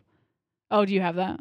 I Oh. sort of have it. Okay, So, um, the film's score was composed by Don Davis, and he I'm talking about a visual. He noted that mirrors appear frequently in the film. Reflections of the blue and red pills are seen in Morpheus' glasses, Neo's, yeah, yeah, yada, yada, yada, yada. Davis focused on this theme of reflections when, rec- when creating his score, alternating between sections of the orchestra and attempting to incorporate contrapuntal ideas. We won't get into that, but that's a musical term. And Davis' score combines orchestral, choral, and synthesizer elements. The balance between these elements varies depending on whether humans or machines are the dominant subject of a given scene. So I think how that bro- breaks down, if if I'm remembering correctly, is like uh, mostly when they're in the Matrix, it's much more like techno driven, and when they're out of it, it's more orchestral. Mm-hmm. Um, so he, I know that that doesn't answer the question that you said about like what do the reflections mean. Well, but it's, it's I thought interesting. I'd It's say it. always when he's in the Matrix that I noticed it. yeah, A- And, maybe it is like a seeing himself and knowing that this isn't real and then facing what's going on yeah, and facing himself because most of the movie he's um, trying to have faith that he is the chosen one, especially after he's told that he's not. right. It's interesting. It is interesting. Um, so, you know, Ne- uh, Morpheus has this big old speech, and You It's don't remember just- a lick of it, do you? No, it's just it's so iconic. It's like how do we talk about it? You know what I Uh-huh. mean? It's like the leather chair is iconic. Like everything about the scene. Um, is this where he shows him the real world, or is that after he takes the pill? That's huh? That's after That's after. Yeah, because it Uh, 'cause they- wakes him up. yeah. Oh yeah, yeah, yeah. so he takes the the. Oh, you know what's interesting is the the vessel that they he wakes up in is red, and he took the red pill. Oh, is it really? Yeah, I didn't notice that. yeah. Like the it's like lit red. So he wakes up in his goo pod. yeah, and the juxtaposition of this like crazy sci-fi world where there's lightning bolts flying everywhere and humans are being used as batteries compared to everything else we've seen in the movie is very drastic. yeah. What do you think of the design? I love it. hmm What do you think? I love it too. It's great. It, it's it's very um tactile. This whole the real world is, and I it almost feels like it is more real than the Matrix.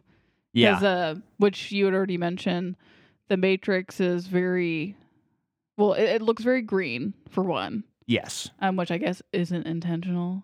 Well, no it is. It is. Okay, It's okay. just n- yeah. It's it's more green than they intended potentially. Yeah. Doesn't matter, but um, it it just looks a lot cleaner in the Matrix, and then in here in the real world, it's just very tactile and Mhm. yeah, I feel like you can feel it. Well, and it's it's crazy to see you know like Keanu wakes up, he has no hair on his body. hmm and he has all this stuff plugged into him. And like when it all shoots off, That's it's gross. gross. The It ki- design is so good. yeah, it, it's like kind of body horror. Yeah. Like, and it's it's all. I mean, it's all like practical looking stuff. Yeah. I mean, it's crazy. And then he shoots down the poop tube, and Well, that so that but a thing comes into him like a machine. yeah. That's oh yeah, one and it that they like grabs control. him. What? Well, what happened because it like grabs him and then it lets him go and just goes away. Yeah, because the whole time the the pe the crew on the Nebuchadnezzar are trying to locate his pod so they can like release him. Yeah, So I don't know if that means they control that robot or something, or if they're just or it able to. alerted them to that one. I don't know, but yeah, he goes down the poop tube. He goes down the poop tube. Now, one thing I remember is so. So not only did I think this was a weird like BMX movie or whatever when I was a kid, You're like, ew. There's like like f- fluids in this. Well, I just remember my sister borrowed it from a friend, I think when she was in high school, and I would have been in middle school, and I walked in while this scene was happening. Oh, weird. So I was like, what in the world is this movie? yeah, but you still didn't watch it. No, I Wow. didn't. Well, at the time, and I hope she doesn't refute this, I hope I don't get some text, but at the time, she was like, oh, this is so dumb, and she didn't even finish it, and she hated it. Hmm. At the time. Hmm. Now, Rebecca, feel free to call in. But be nice about it. um, but I mean, I don't think she likes this movie or these movies, but we'll see. She she might have changed that opinion. So we he wakes up in the pod. Um, we finally get to see Joey, our boy, Mr. Pants, yeah, who we love. yeah. Um, and then right away they they plug him into the Matrix, They do. and they they take that big old like spike thing, shove it up into his Yeah. skull. Oh, is that when him and Morpheus are in the white room? Yeah, Okay. Yeah, so pretty much f- for the next big chunk of this movie, it's all explaining to Neo what is going on yeah, and um, what his purpose is in all of it. And it is like a pretty weighty info dump, yeah, but I think it's done really well. I think that it, it's that it's just written well, and the visuals are very s- very cool. yeah. That it gets the job done. hmm Well, and I, I think I may have mixed up a couple things because before that, when he wakes up, they they recover his body first. Like he's doing all those tests, and they're Oh, getting his duh. body back. They're doing and he, the the the needle thing, acupuncture. Oh yeah, that's so Yeah. great. The world building's so good in this because he wakes up and I think it's he has all the acupuncture needles in him, and they're like, "What are you doing?" They're saying that they're rebuilding his muscles because Yeah. he doesn't have. He basically doesn't have any. 'cause he's everything's never had to atrophied. use use them. yeah, And then he says, Why do my eyes hurt? And Morpheus says, It's because you've never used them before. and Which- it's like something about that like makes you almost emotional. Well, I mean that's that's um that's like enlightenment or Yeah. or or like a come to Jesus moment kind of thing where it's like I've never seen before. Yeah. You know? Yeah. And it hurts. Like reality hurts. Yeah. Like belief hurts. Right. It's hard Yeah. because you haven't seen the world that way. It's awesome. So um the year is 2199. They're on they're on the ship the Nebuchadnezzar, which of course Nebuchadnezzar for those who don't know was a king of Babylon, I think. And in the Bible, Daniel goes to Nebuchadnezzar who's plagued with these dreams about Yeah. Yeah. Is this the writing on the wall? um, I believe it's the same king. Yes, writing on the wall and then um I'm sure Mike will let us know if we got that wrong. Rebecca, you let us know your thing. Thing. Mike, you let us know your thing. Yeah. But um, he, this is also. Oh yeah, he has some other dreams. I can't remember what they were though. I was getting them confused with Joseph dreams, but that's Yeah, I obviously know. different. Yeah. But so Nebuchadnezzar is a king, and it deals with dreams. So that's just another fun thing Mhm. that they're doing. And um, then they get to the construct, which is like their matrix world that they've built, so that they can train um, Neo and all of that stuff. And it's pretty great because when they first plug into it, the only sound that you can hear are their voices. There Mhm. are no background sounds. There's n- so it is like completely this blank love it. space, and it's so cool. And that's when he explains just everything, like you were saying. We we marveled at our own intelligence and works, and so we created AI, and then AI took over. Mhm. So along with all of this other all these other themes and f- everything that this movie's saying, it's also saying that like humanity has the potential. One could argue maybe it already has done this where it's like we build our tower of Babylon Mhm. and then um, we get scattered. Mhm. Yeah, it's interesting too because he says that when when he shows Neo what the real world looks like and like the sky is just completely full of clouds and lightning, and Uh-huh. he says that's what we did. That's what we think. We think that we did that because when AI was created, they ran off off of solar power. Yeah. So the humans uh, shrouded the sh- the sun. But what they didn't know is they they deliver like humans harness enough energy to make them basically farmable Yeah. for AI. Yeah, that's cool. It's awesome. I Yeah. mean, this is all just crazy, crazy stuff. And when he was tell- talking to him about that, I think that's when they showed like a baby, like babies, Yeah. like being grown, and then um, they're b- they're fed dead. Like when you die, you're liquefied and you're fed to babies. And the the effects were really most of the effects in this movie really hold up, man. Yeah. They look I, really good. I think that baby was practical. That baby looked way too The real. baby looked really good. Yeah, I'm pretty sure that was like a puppet. Wow, that's it had crazy. Because it's just like it couldn't have looked that good. I know. Um, but yeah, and and even the even the actual effects of the movie, of course they've aged. I mean, the movie's 23 years old or whatever, but um, it it it looks pretty dang good. Yeah, it does. Um, and I think there's just a lot of focus on the practical. hmm I think the second movies visually age a little poorer because there's a lot more emphasis on the um, technological aspect. Oh, okay. But at the same time, we're in computer programs, so it's like Oh, yeah. I mean, what, whatever. like that works. yeah. And and w- one thing that's very cool that I that I was thinking of this time around is the very basis of this movie being um, about how we construct worlds Mhm. and we're within those worlds is the story of making a movie. Mhm. So one could read this as this this movie is a constructed world in itself. It's just like worlds upon worlds upon worlds Mhm. and this is what we we do. I mean, this movie in itself is us plugging into the Matrix and distracting us from real life. Mhm. In a way, one could argue, Yeah. and I mean that's cool. It's al- it's almost Is it though, Micah? this movie almost works as a satire Yeah. as well. Yeah. but It's a good little question. too uplifting though for that. yes, But joke. Just kidding. But uh, you know what I realized that we forgot to do is we didn't catch up people from Bill and Ted's bogus journey of Keanu and what he did. Okay. So let's do that really quick. Keanu Reeves is in Bill and Ted's, and I'm just hitting his highlights that I notice in between these times. Then he does Dracula, Yeah, Uh, he does. Gosh.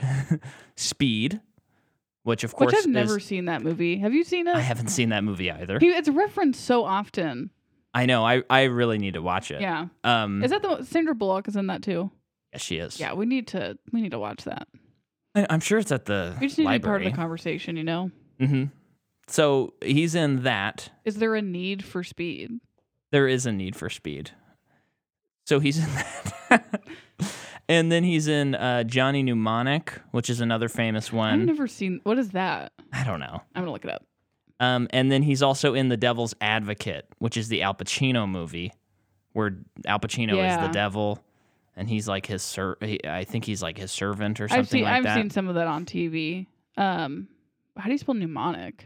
M N E M O N I C. So let's let's data get that plot. courier- A data courier literally carrying a data package inside his head must deliver it before he dies from the burden or is killed by the Yakuza. So Well, that sounds weird. what's Got what's Dolph Lundgren in it. Oh, okay. What's interesting about this this filmography leading up to that is since Bill and Ted, he's he's very much like doing action, fantasy, and sci-fi.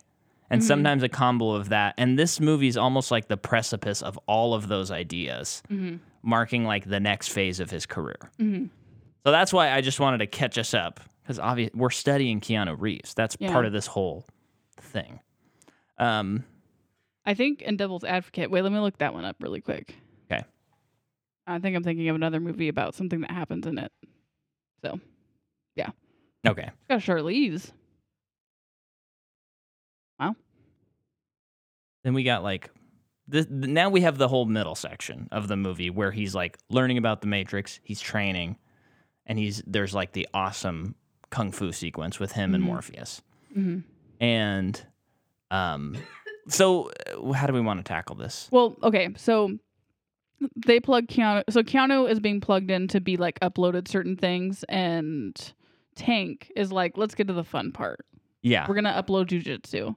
So he upload now he just knows it by up Uh-huh. being uploaded to his brain, and then he's he's giving him like all kung fu, like all Yeah. martial arts fighting styles, and then um, Morpheus goes in to like test him. And it's so fun because everyone's like, Morpheus and Neo are fighting right now. And everyone's freaking out. and they're like gathering around the computer Yeah. screens and stuff And so they're in a dojo and they're fighting, and it just looks awesome. Anytime you have someone jumping too high or floating, yeah that that's pr- the that's worth the price of admission. Um, yeah But uh, so they're they're fighting, but Morpheus keeps like beating him. yes and the subduing whole him. time he's he's pretty much stressing like you're thinking physically Yeah, and Like- at the kind of the end of the first part of this fight, um, he's like, "Why do you think you're out of breath right now?" oh yeah that's such a great moment and it's crazy because Morpheus, like like Neo, is like, out of breath, sweating. Morpheus is not sweating. He's not out Yeah. of breath. It's just whatever because he he knows that this isn't real. Like even on a subconscious level, Yeah. he doesn't know it. He knows it's not real. While Neo still can't figure it out or or accept it, I guess, on Yeah. that level. Um, and then he eventually pushes Neo to accept that. Uh huh. Um, And so yeah, they're they're having this big long fight. It's great. We're we're having such an influence from like Hong Kong cinema and stuff. And it's just fantastic. Like we've said before, for the most part, it's really the actors doing it. mhm. um, which helps a lot. And and something that uh, I just I'm uh, it kind of sucks because I don't want to be this guy that's always talking about like things in the past, you know, like things being better back then, you know. But action just used to look so much better than it does today. Mhm. Um, the Bourne movies really destroyed action, and we still have not recovered from that and it works in the Bourne movies. The quick cutting, the fast edits, because it serves the purpose of the story. Okay. But it's we're like 20 years past Bourne. Yeah. Like we got to evolve yeah. because it's just great in this all the fighting in this these movies. I mean, part of the reason why this still holds up today is you have cameras just sitting there, wide shots, Yeah. I mean, it'd be interesting if someone like took took uh, notes of like an average of how long the shots are held Yeah. because it's so much longer Yeah. and they're interesting angles. And you understand how the fight's going yeah, yeah, simply because of that. Because there is it. Patrick Willems had a video about it. I Someone don't know. what- did. no, I think about. it was VFX FX artists or the Okay. FX reacts, and they were doing some action stuff. And I think they showed a clip from The Boys, which I've never seen. Oh yeah, and it was y- they just really stressed after watching the clip no one knows what's happening in this scene and Yeah. the uh, shot is like less than a second and it's Yeah. a fight between two people and you have no idea what's happening I think I feel like that was actually. um I don't think it was the boys. I, it doesn't really Okay. matter what it was, but it Yeah, was it like was a a, YouTube thing. TV show. yeah Um, but it was an, just an example of bad yeah, fight coordination and like the geography didn't work. yeah and they, they were doing certain moves that didn't make sense like they were unnecessary they just i guess looked cool Yeah, eh, but they really don't. yeah but yeah, I just I just wish like there there's almost no shaky cam in this. Maybe there isn't any. I, I can't think of any, unless it's in the real world, which would kind of make sense if it was going to Yeah. be put anywhere. But But- I don't even think so.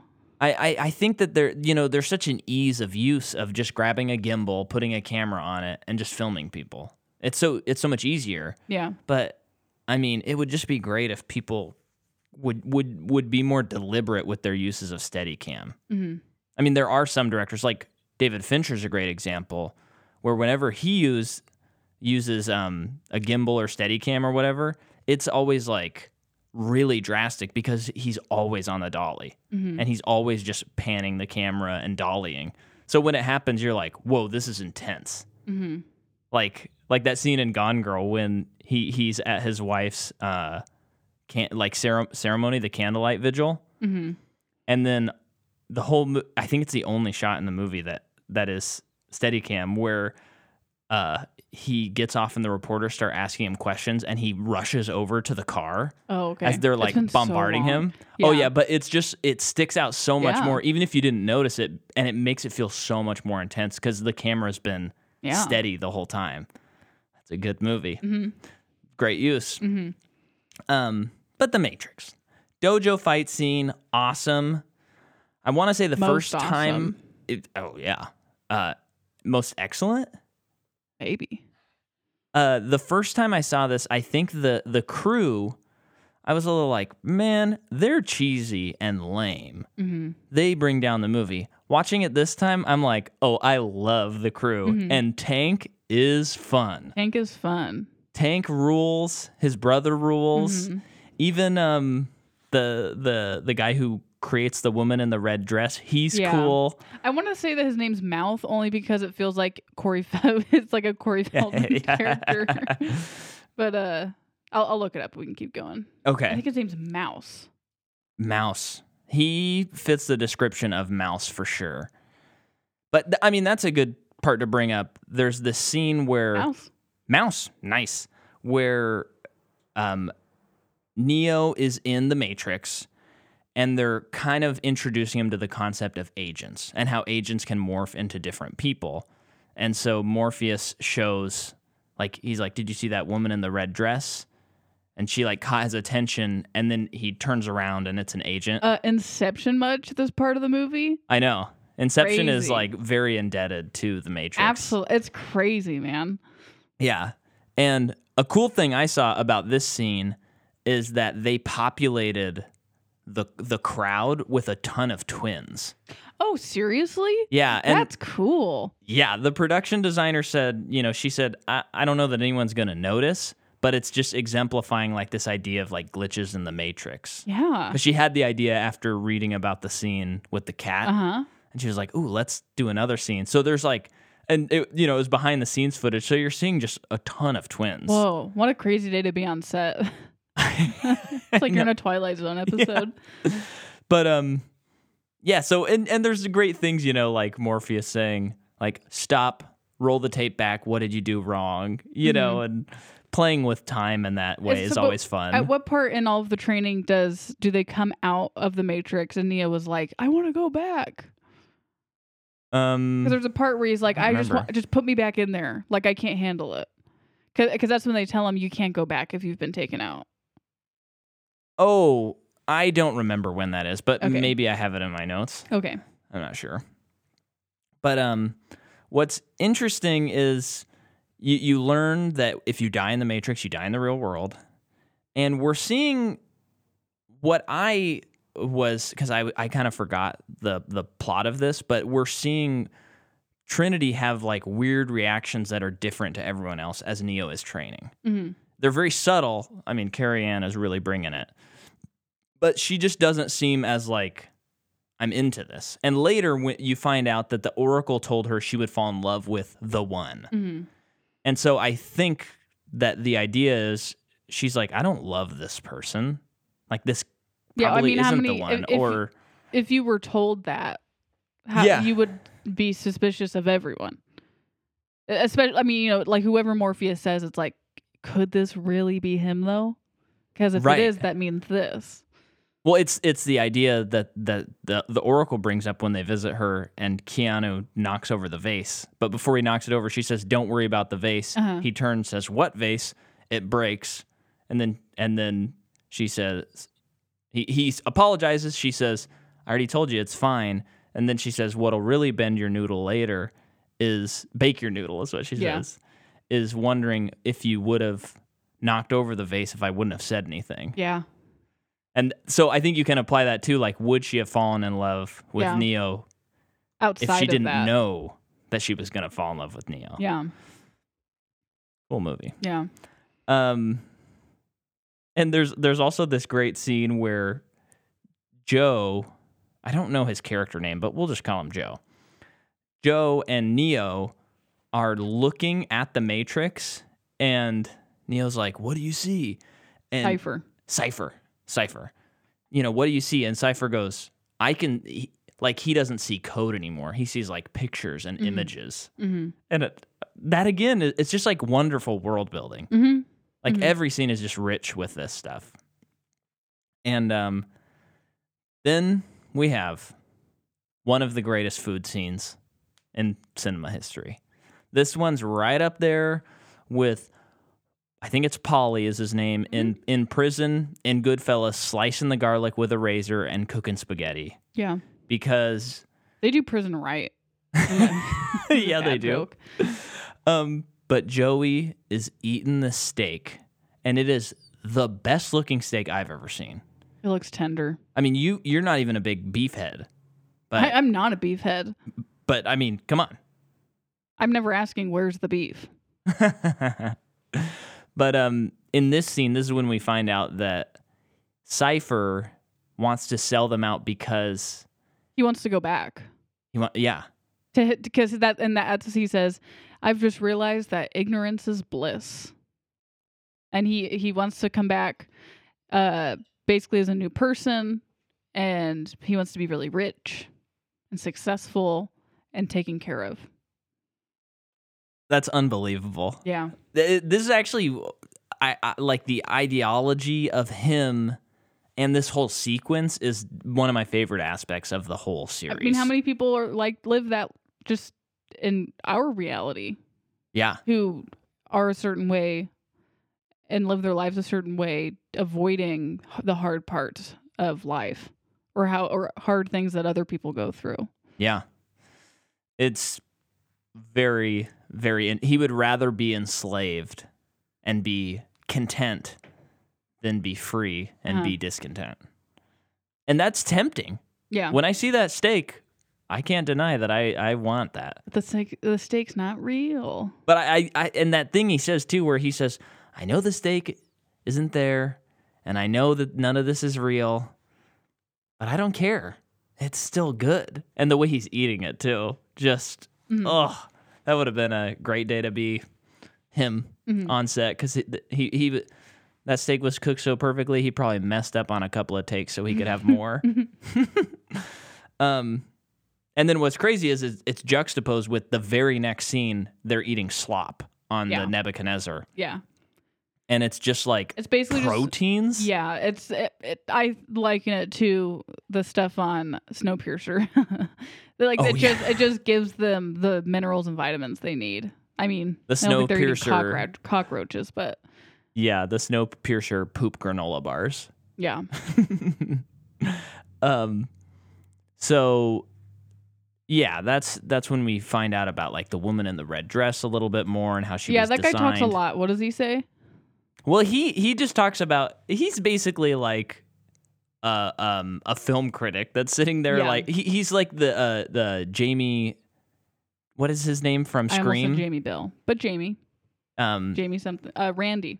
Randy from Scream, where he's kind of like, okay, here's the deal, guys, Yeah. and and lays out some stuff. But he's, you know, he's talking about like maybe th- so many things on Earth tasted like chicken because the machines weren't able to approximate what things really tasted like. Oh yeah, So that's why so much things taste like chicken. yeah, because he's like, I love cornflakes.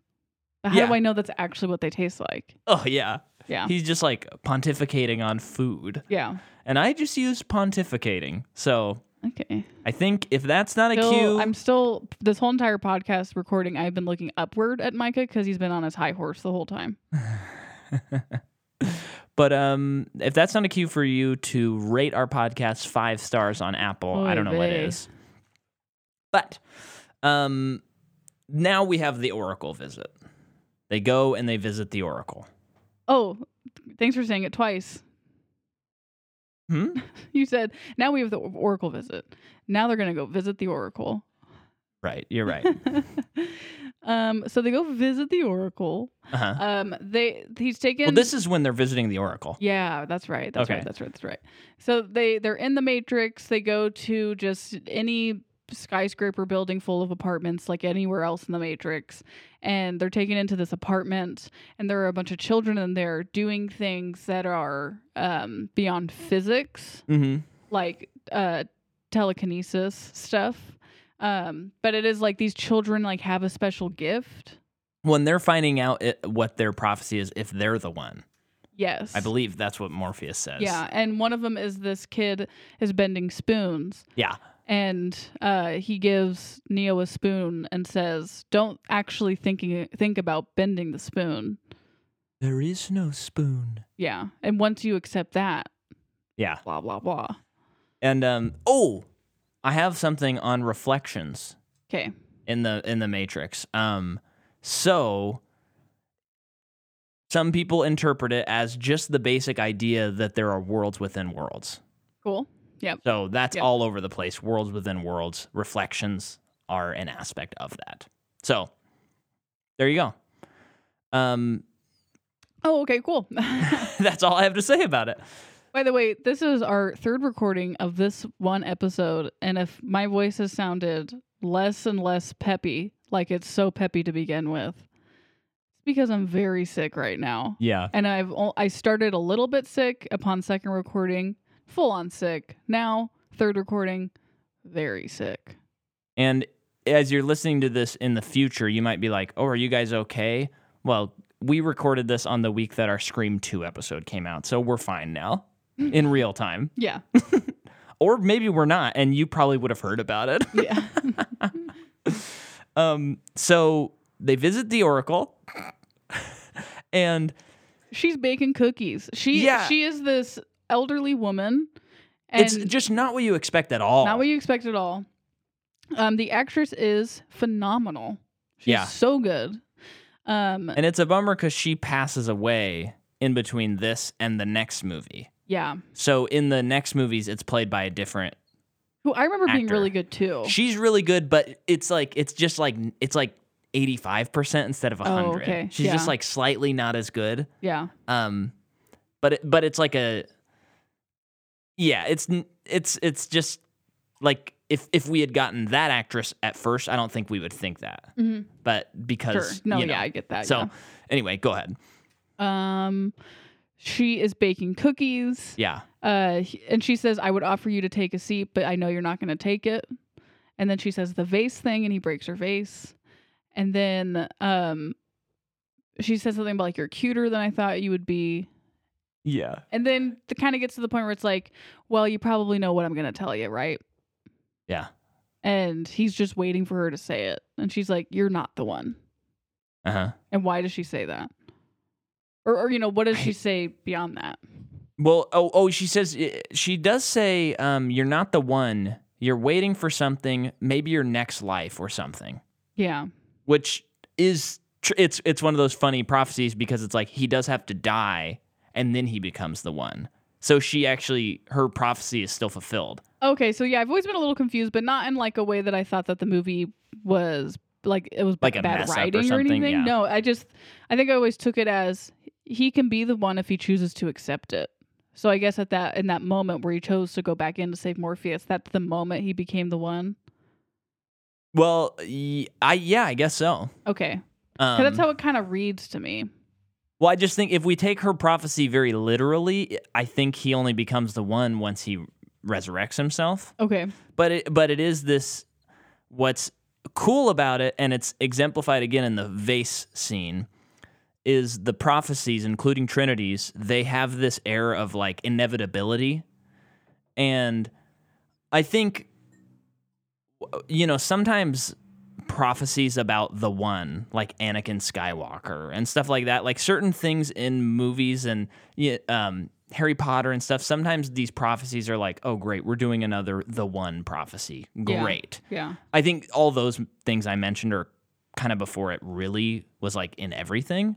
But um, what I think is cool is this m- series plays with the idea of ine- inevitability and choice because you can sit here all day and you can argue about whether Neo actually made a choice to save Morpheus or if it was just inevitable yeah, because kind of again at the end of the day this series is also about like predestination yeah, and whether free will is even possible and whether it Yeah. exists or not.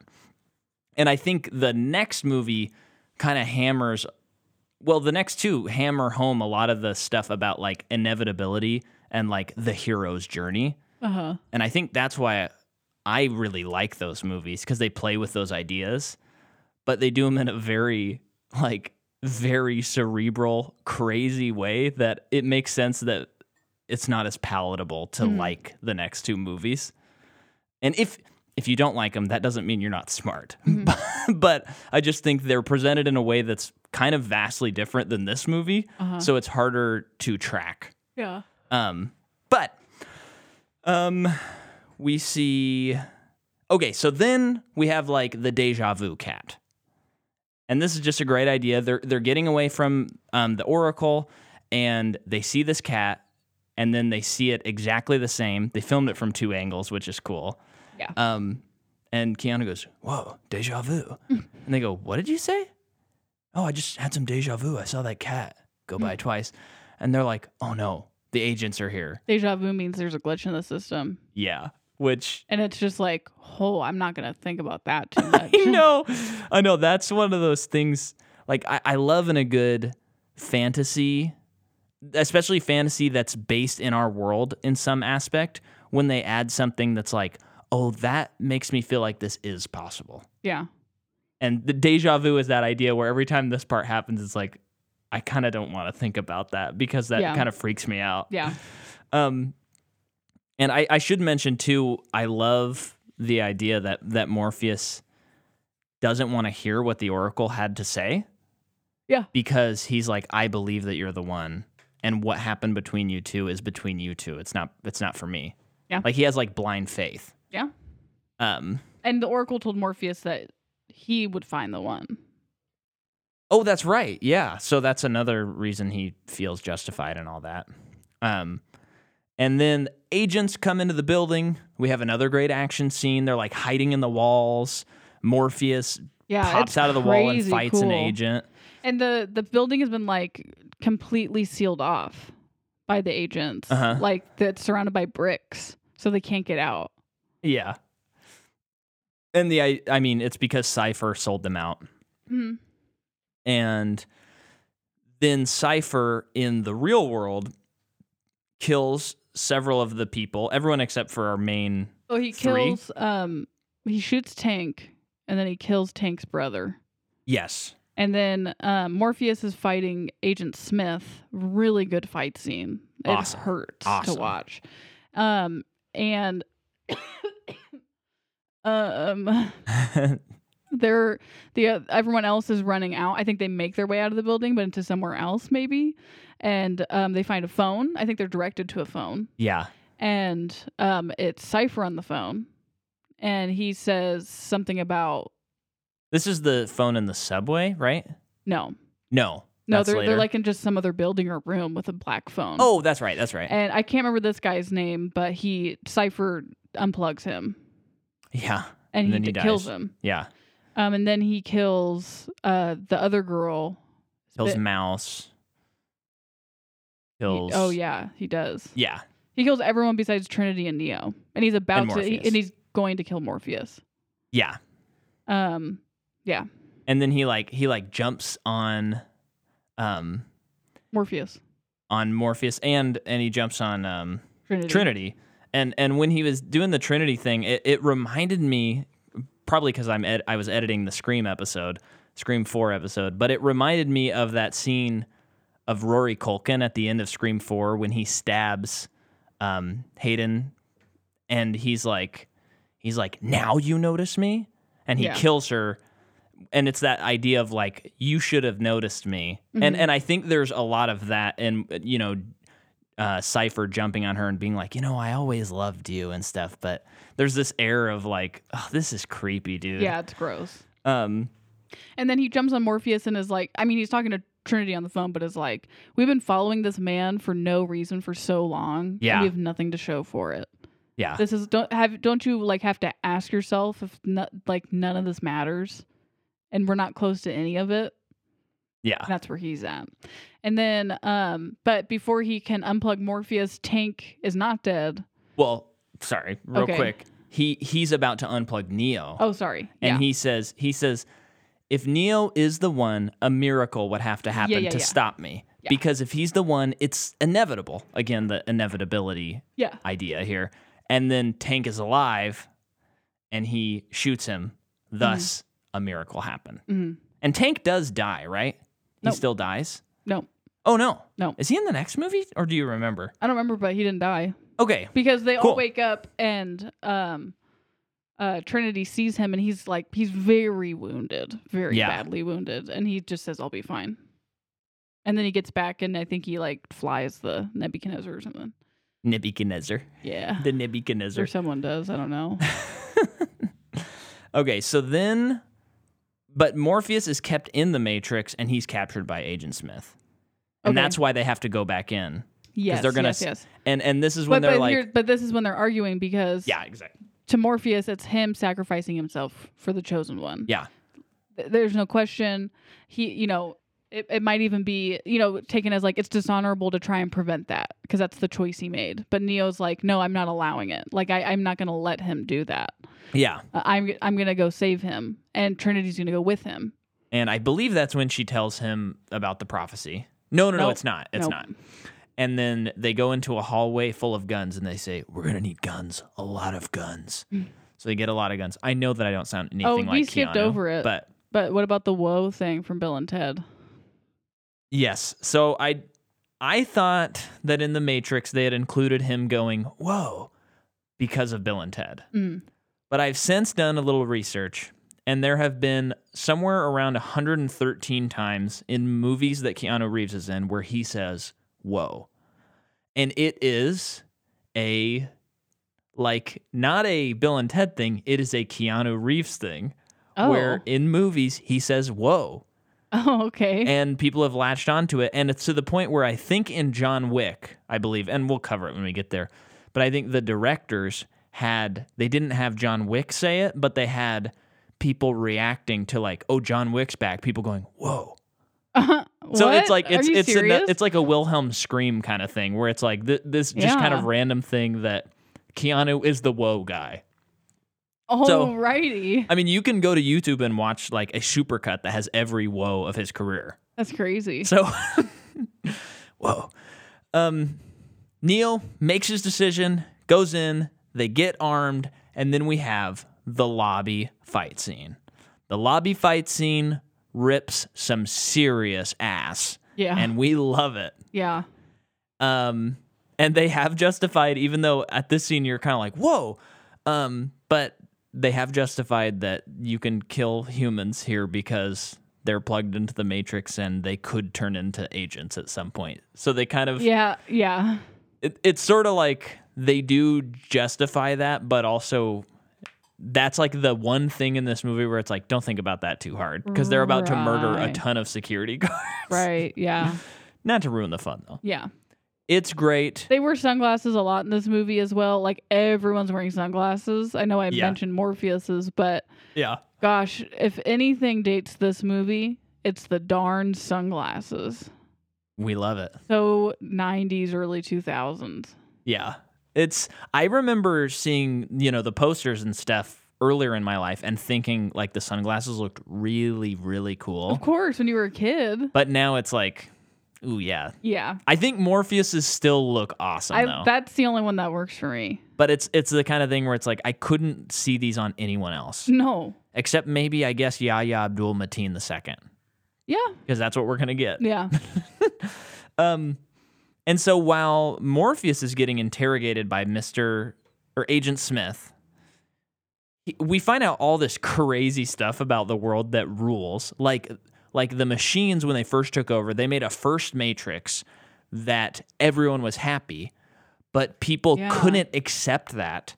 So they they made it at like the peak of civilization, being 1999, and they make it kind of normal and leave people unsatisfied because humans can't accept contentment. Yeah. Which wrap that up in a bow, send it to someone, and let them just think about that for a little bit of time. Yeah. That's a nuts one too. And then he talks about something which I've never tracked this before in the series. Um, but Mr. Smith talks about, I mean, Agent Smith talks about, I'm having a weird like connection because of the the old movie Mr. Smith Goes to Washington. Okay. So I'm like crossing my wires there. It's like Whenever a- you say it, I think of is it Mr. S? oh, Mr. F. F. That's Yeah. what it is. But um, so he also talks about how he hates the stench of humans, and he just wants to get out of the matrix. He hates the matrix, and he hates being around humans. Yeah. Now, I've never tracked this before, and I think you probably forgot this because I've mentioned this like a week ago, and you were like, "What are you talking about?" But at the end of Matrix Reloaded, the, um, Mr. Smith uploads Agent into Agent Smith uploads into a human body at the end of Matrix Revolutions, and it ends on this cliffhanger where he wakes up, and then he's going to attempt to No. in Don't remember that. revolutions like kill everybody in in the physical world and i've never tracked that part of the reason why he's doing that is to not only like get rid of the humans but he just wants out of the matrix Yeah. and so that's pretty cool and i think that that makes that weird twist in the second movie that sort of comes out of left field because they, they they don't really explain it it just kind of Oh, happens okay. i um I don't remember like anything. yeah. Um, but uh, I think it kind of fixes that for me. and makes it like, oh, that's I- pretty cool. Just character wise, it's very interesting, and it it just makes you really think about it because it's like he has these opinions, but he's a computer. But Right, it is right. artificial intelligence, so they probably would have these opinions. yeah. But how can he get out of this? Well, it's it's like the the Ultron thing in uh, Age of Ultron, where he's like, "I've seen what humanity can do. The only option is to get rid of humanity Uh-huh. because it's so imperfect." Uh huh. Um, but I, I, we haven't, we've kind of glossed over it, but Hugo Weaving is so incredible. Oh in this yeah, movie. he also looks so young. It's weird. yeah, which he's like the same age as he would have been in Lord of the Rings. But I guess he's playing an immortal elf, so he looks older yeah, in those, Yeah, um, and he just feels older yeah. because he's representing like Well, he's British. centuries, so like thousands year old creature. yeah, Um, my joke was funnier. he's British. Yeah. that, that makes him seem older. Yeah, like more refined. yeah, that yeah, okay. Um, but yeah, he he just really feels like a machine, and the way he Yeah. over enunciates words. Oh and yeah, stuff the, like that. the the the accent or the the way he's choosing to speak. Bravo, my good sir. yeah, Bravo. it's great. Um, so then, uh, we you know have helicopter fight scene. We have guns going off. No, we don't have just a helicopter fight scene. Okay. Micah. Okay, well, first of all, they injected Morpheus with something that basically, once it's complete running through the system, it's going to give the uh, the AI all they need, all the information Yeah. they need about Nebuchadnezzar and the civilization, blah, blah, blah. Nebuchadnezzar again. Whatever, okay? I'm sorry, it's just And- funny. Um, so he is uh, incapacitated, Uh-huh. and then Neo and Trinity get a helicopter and they're busting him out.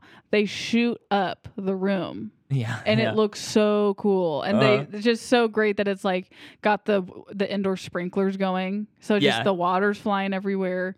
Um, and then the the bullets raining from the helicopter looks so cool, like we had previously mentioned uh-huh. and then they get M- Morpheus jumps out, they get him, but the helicopter's going down.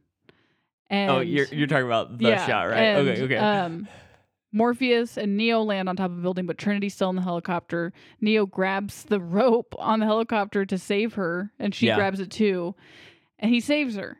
And and the there's a helicopter big- explodes. the helicopter explodes, and Trinity smashes into the Now the building. I'm just gonna insert that is a miniature. That's why. Whoa, that's cool. That's why that helicopter. Because we uh, when we were watching it, I was like, the helicopter crash looks amazing. Yeah, Like there's still visual effects in it, yeah. but it's it's a miniature. That's why it looks so freaking good. Dang, that's now cool. continue. So we see it's Trinity's fine, but they um, spend the runtime on the movie to show us uh, that she flops into the building again. And it is one of the fu- like when Mike and I the first time I saw it, which is several years ago, we rewound it Like so five many times. times. to So watch so her when do you're it. watching it, when the big explosion goes off and she's hanging on to the rope and swinging as it blows up behind her, it cuts back to her, and she I, and she I'm- just like flops against it. Yeah, and, you and- just see her her leather butt. Yeah, and and and it makes this sound. They they even have the sound Yeah. where it's like bunk. Yeah. It's so and, and funny. you can tell that the stunt person maybe it, maybe it is Carrie Ann Moss, but I take it as it's a stunt person uh because the person is trying so hard to face the building huh. Right. as right. if it is a stunt person and we can't see her we aren't supposed to see her face it's just so it's like the, for how epic and complicated this movie is something had to been overlooked and it was that shot and you know Yeah. what i'm not upset about it i love it it's uh, it's so funny. Um. So then, but actually before that, it doesn't really matter the placement. But there's the bullet time sequence. Mm. Now this is when Neo flies backward on his knees and bullets fly over him. oh yeah yeah yeah yeah Now, I would be remiss if I did not uh, talk about this shot. But strap in, Jordan. This was Oh. one of the ones I was waiting for. Maybe Okay. go get dinner started or go take a walk or something like that. okay i'll fall um, asleep for a minute So originally, they thought the Wachowskis, what if we strap a rocket to a camera so that and, it, and it'll shoot in really high frame rate and it'll go, you know, how does as, that how do they not destroy the camera well that that was their idea and everyone's like no we can't do that that doesn't work so what they did and i'm just going to be reading this, okay? So the method used for creating these effects involved a technically ex- expanded version of an old art photography technique known as time slice photography, in which an array of cameras are placed around an object and triggered simultaneously. Each camera captures a still picture, contributing one frame to the video sequence, which creates the effect of virtual camera movement. The illusion of a viewpoint moving around an object that appears frozen in time. The bullet time effect is similar, but it's slightly more complicated. Um, incorporating temporal motion so that rather than appearing totally frozen, the scene progresses in slow and variable motion. The camera's positions and exposures were pre visualized using 3D. Um, and instead of firing the cam- camera simultaneously, the visual effects team fired the cameras fractions of a second after each other so that each camera could capture the action as it progressed, creating a super slow motion effect. When the cameras Wow, were so much math. Oh my gosh, yeah. Um, when the cameras were put together, the resulting slow motion effect reached a frame frequency of 12,000 per second, as opposed to the normal 24 frames per second. Standard movie cameras were placed at the end of the array to pick up the normal speed action before and after because the camera circled the subject almost completely in most of the sequence. Computer technology was used, was used to edit out the cameras that appeared in the background on the other side. That makes sense? Pretty much as much as it can. Yeah. So w- the, the just the, the the crazy thing about that is um you can look up behind the scenes and you just see this huge room that's just has green screen everywhere and there's just this 360 of cameras Wow. and then and then there's a wire and a fan blowing Keanu Reeves wow. as he's like bent kneed That doing is that so and then cool. it yeah. you know I love it too, where right after that happens, Trinity's like, How did you do that? And he's like, What do you mean? He's like, You moved like they did. yeah And because then earlier, m- uh, much earlier in the movie, Morpheus says you can get to a point where you don't even have to dodge bullets. Like Uh-huh. you, yeah. A- And so it's like, He achieved it. Or he Right. says something like that to where it's like, He did it. Yeah. Um. So then they're escaping, and they, They go get- to the subway. Yep. Which felt very V for Vendetta to me, Yeah, considering Hugo Weaving. and it's a subway. Uh, But I remember the, s- there's a staircase in it specifically. I think isn't that the end of the movie? It, I I think mean, it I've only is. seen it once, and it was a very long time ago. Yeah. I need to watch the movie again. Yeah. Um, I got the perfect idea of what day to watch it on. I just don't know what you're talking about when you say things like that. So they are they go to this phone booth at the subway, and there is a homeless man there too, watching Yeah, this happen, yeah. and is very confused. Uh, but uh, Agent Smith changes into him. Uh huh. And then him and Neo start fighting. Yeah, Morpheus makes it out. Trinity makes it out. Yeah. So it's just Neo. And, And then him. the next part of it is him just trying to find a a, a, a telephone to get out as he's Yeah. fighting. So they're fighting for a while. They fight in the train station. It's awesome. They jump in the air, are shooting guns at each other, and it's another bullet time sequence. And then he goes back to the apartment that Neo, I mean Trinity, was at at the very beginning of the movie because it's room three hundred three. Wait, but doesn't Same someone setup. get hit by a train at one point? Yeah, Agent Smith does. Okay. Um, I was just because sort of- because they're down on the tracks and the train's coming and Agent Smith is holding Neo and he's like, "It's inevitable." Yeah. So, and then he gets to the room and he gets killed by the agent. But then But Trinity, like really killed. Yeah, Got a he's lot of killed. bullets up in there. and you can see that he's died uh, as, uh, you know, hooked up to the Matrix. He died. And Trinity says, You can't die because of this, you know, the prophecy, and I love you. And, then she the kissed- music True, Lo- True Love's swells. Kiss, Oh, yeah. It's kind of a reversal on Snow White, too, in a way. just a fairy tale. Yeah. That's cool. Snow White wasn't the, wasn't the only one to be kissed, Micah. What? I thought she was the only. but he wakes up, he stands up, and then he just takes He, goes ham. Uh, he cuts off the asses of the agents and hands it to him. So he hands him their asses. and he just goes berserk and he's able to infect the agent and kill it. yeah, how?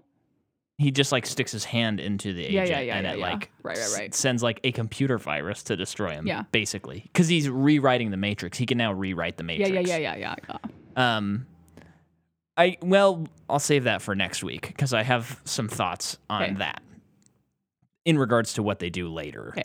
But um, so he does that, and you know, the, uh, there's this Christ allegory throughout the movie, and it's so now he's resurrected and he Uh-huh. can conquer evil. Uh-huh. He does it, and then he makes it out, He does. and then I think that's it, right? Um. Well, then. Then he yeah, I mean, flies it's- away. Well, then it's like a big like the music's swelling. Yeah, He's back in the Matrix doing what he needs to do, whatever that is, and he's it's a voiceover stuff. But it, but he's basically kind of saying the same things that were said at the beginning of the movie. yeah. Um. It and- feels like he's maybe trying to wake up other humans. Yes, that's that's what it feels like. Um. Isn't that what he's doing? Yeah. And then he flies away like Superman, Yeah. which is I I do I would like to know why they did that. Well, I think they're he just has control. I mean, I think at the time in theaters you probably would have been like, "Whoa." Yeah, yeah, yeah. Oh. But right now it's just kind of like, oh, "Okay, whatever." Yeah. He flies. But he flies a lot in the next movie. That's true. so, um they it's not like they just leave that thread dangling. Don't have an issue with him flying in general. It's just Oh, it's, a it's a cheesy Superman. weird He's shot. flying like Superman. But I mean, I, uh, that's part of the idea too. You know, Yeah, I they're guess. riffing on that a little bit too. Yeah. Um, Um, I gotta be done with this episode. okay, well, it is. I, I don't. One of the Scooby Doo Much- episodes is on our Patreon. Yeah. Link in description. Um, and I have a Christmas show coming up, and I am gonna insert a commercial in here, so we don't have to plug it. Great. Next week we're getting reloaded. We are. It's gonna be awesome. Whoa. Whoa, sixty nine. Bye.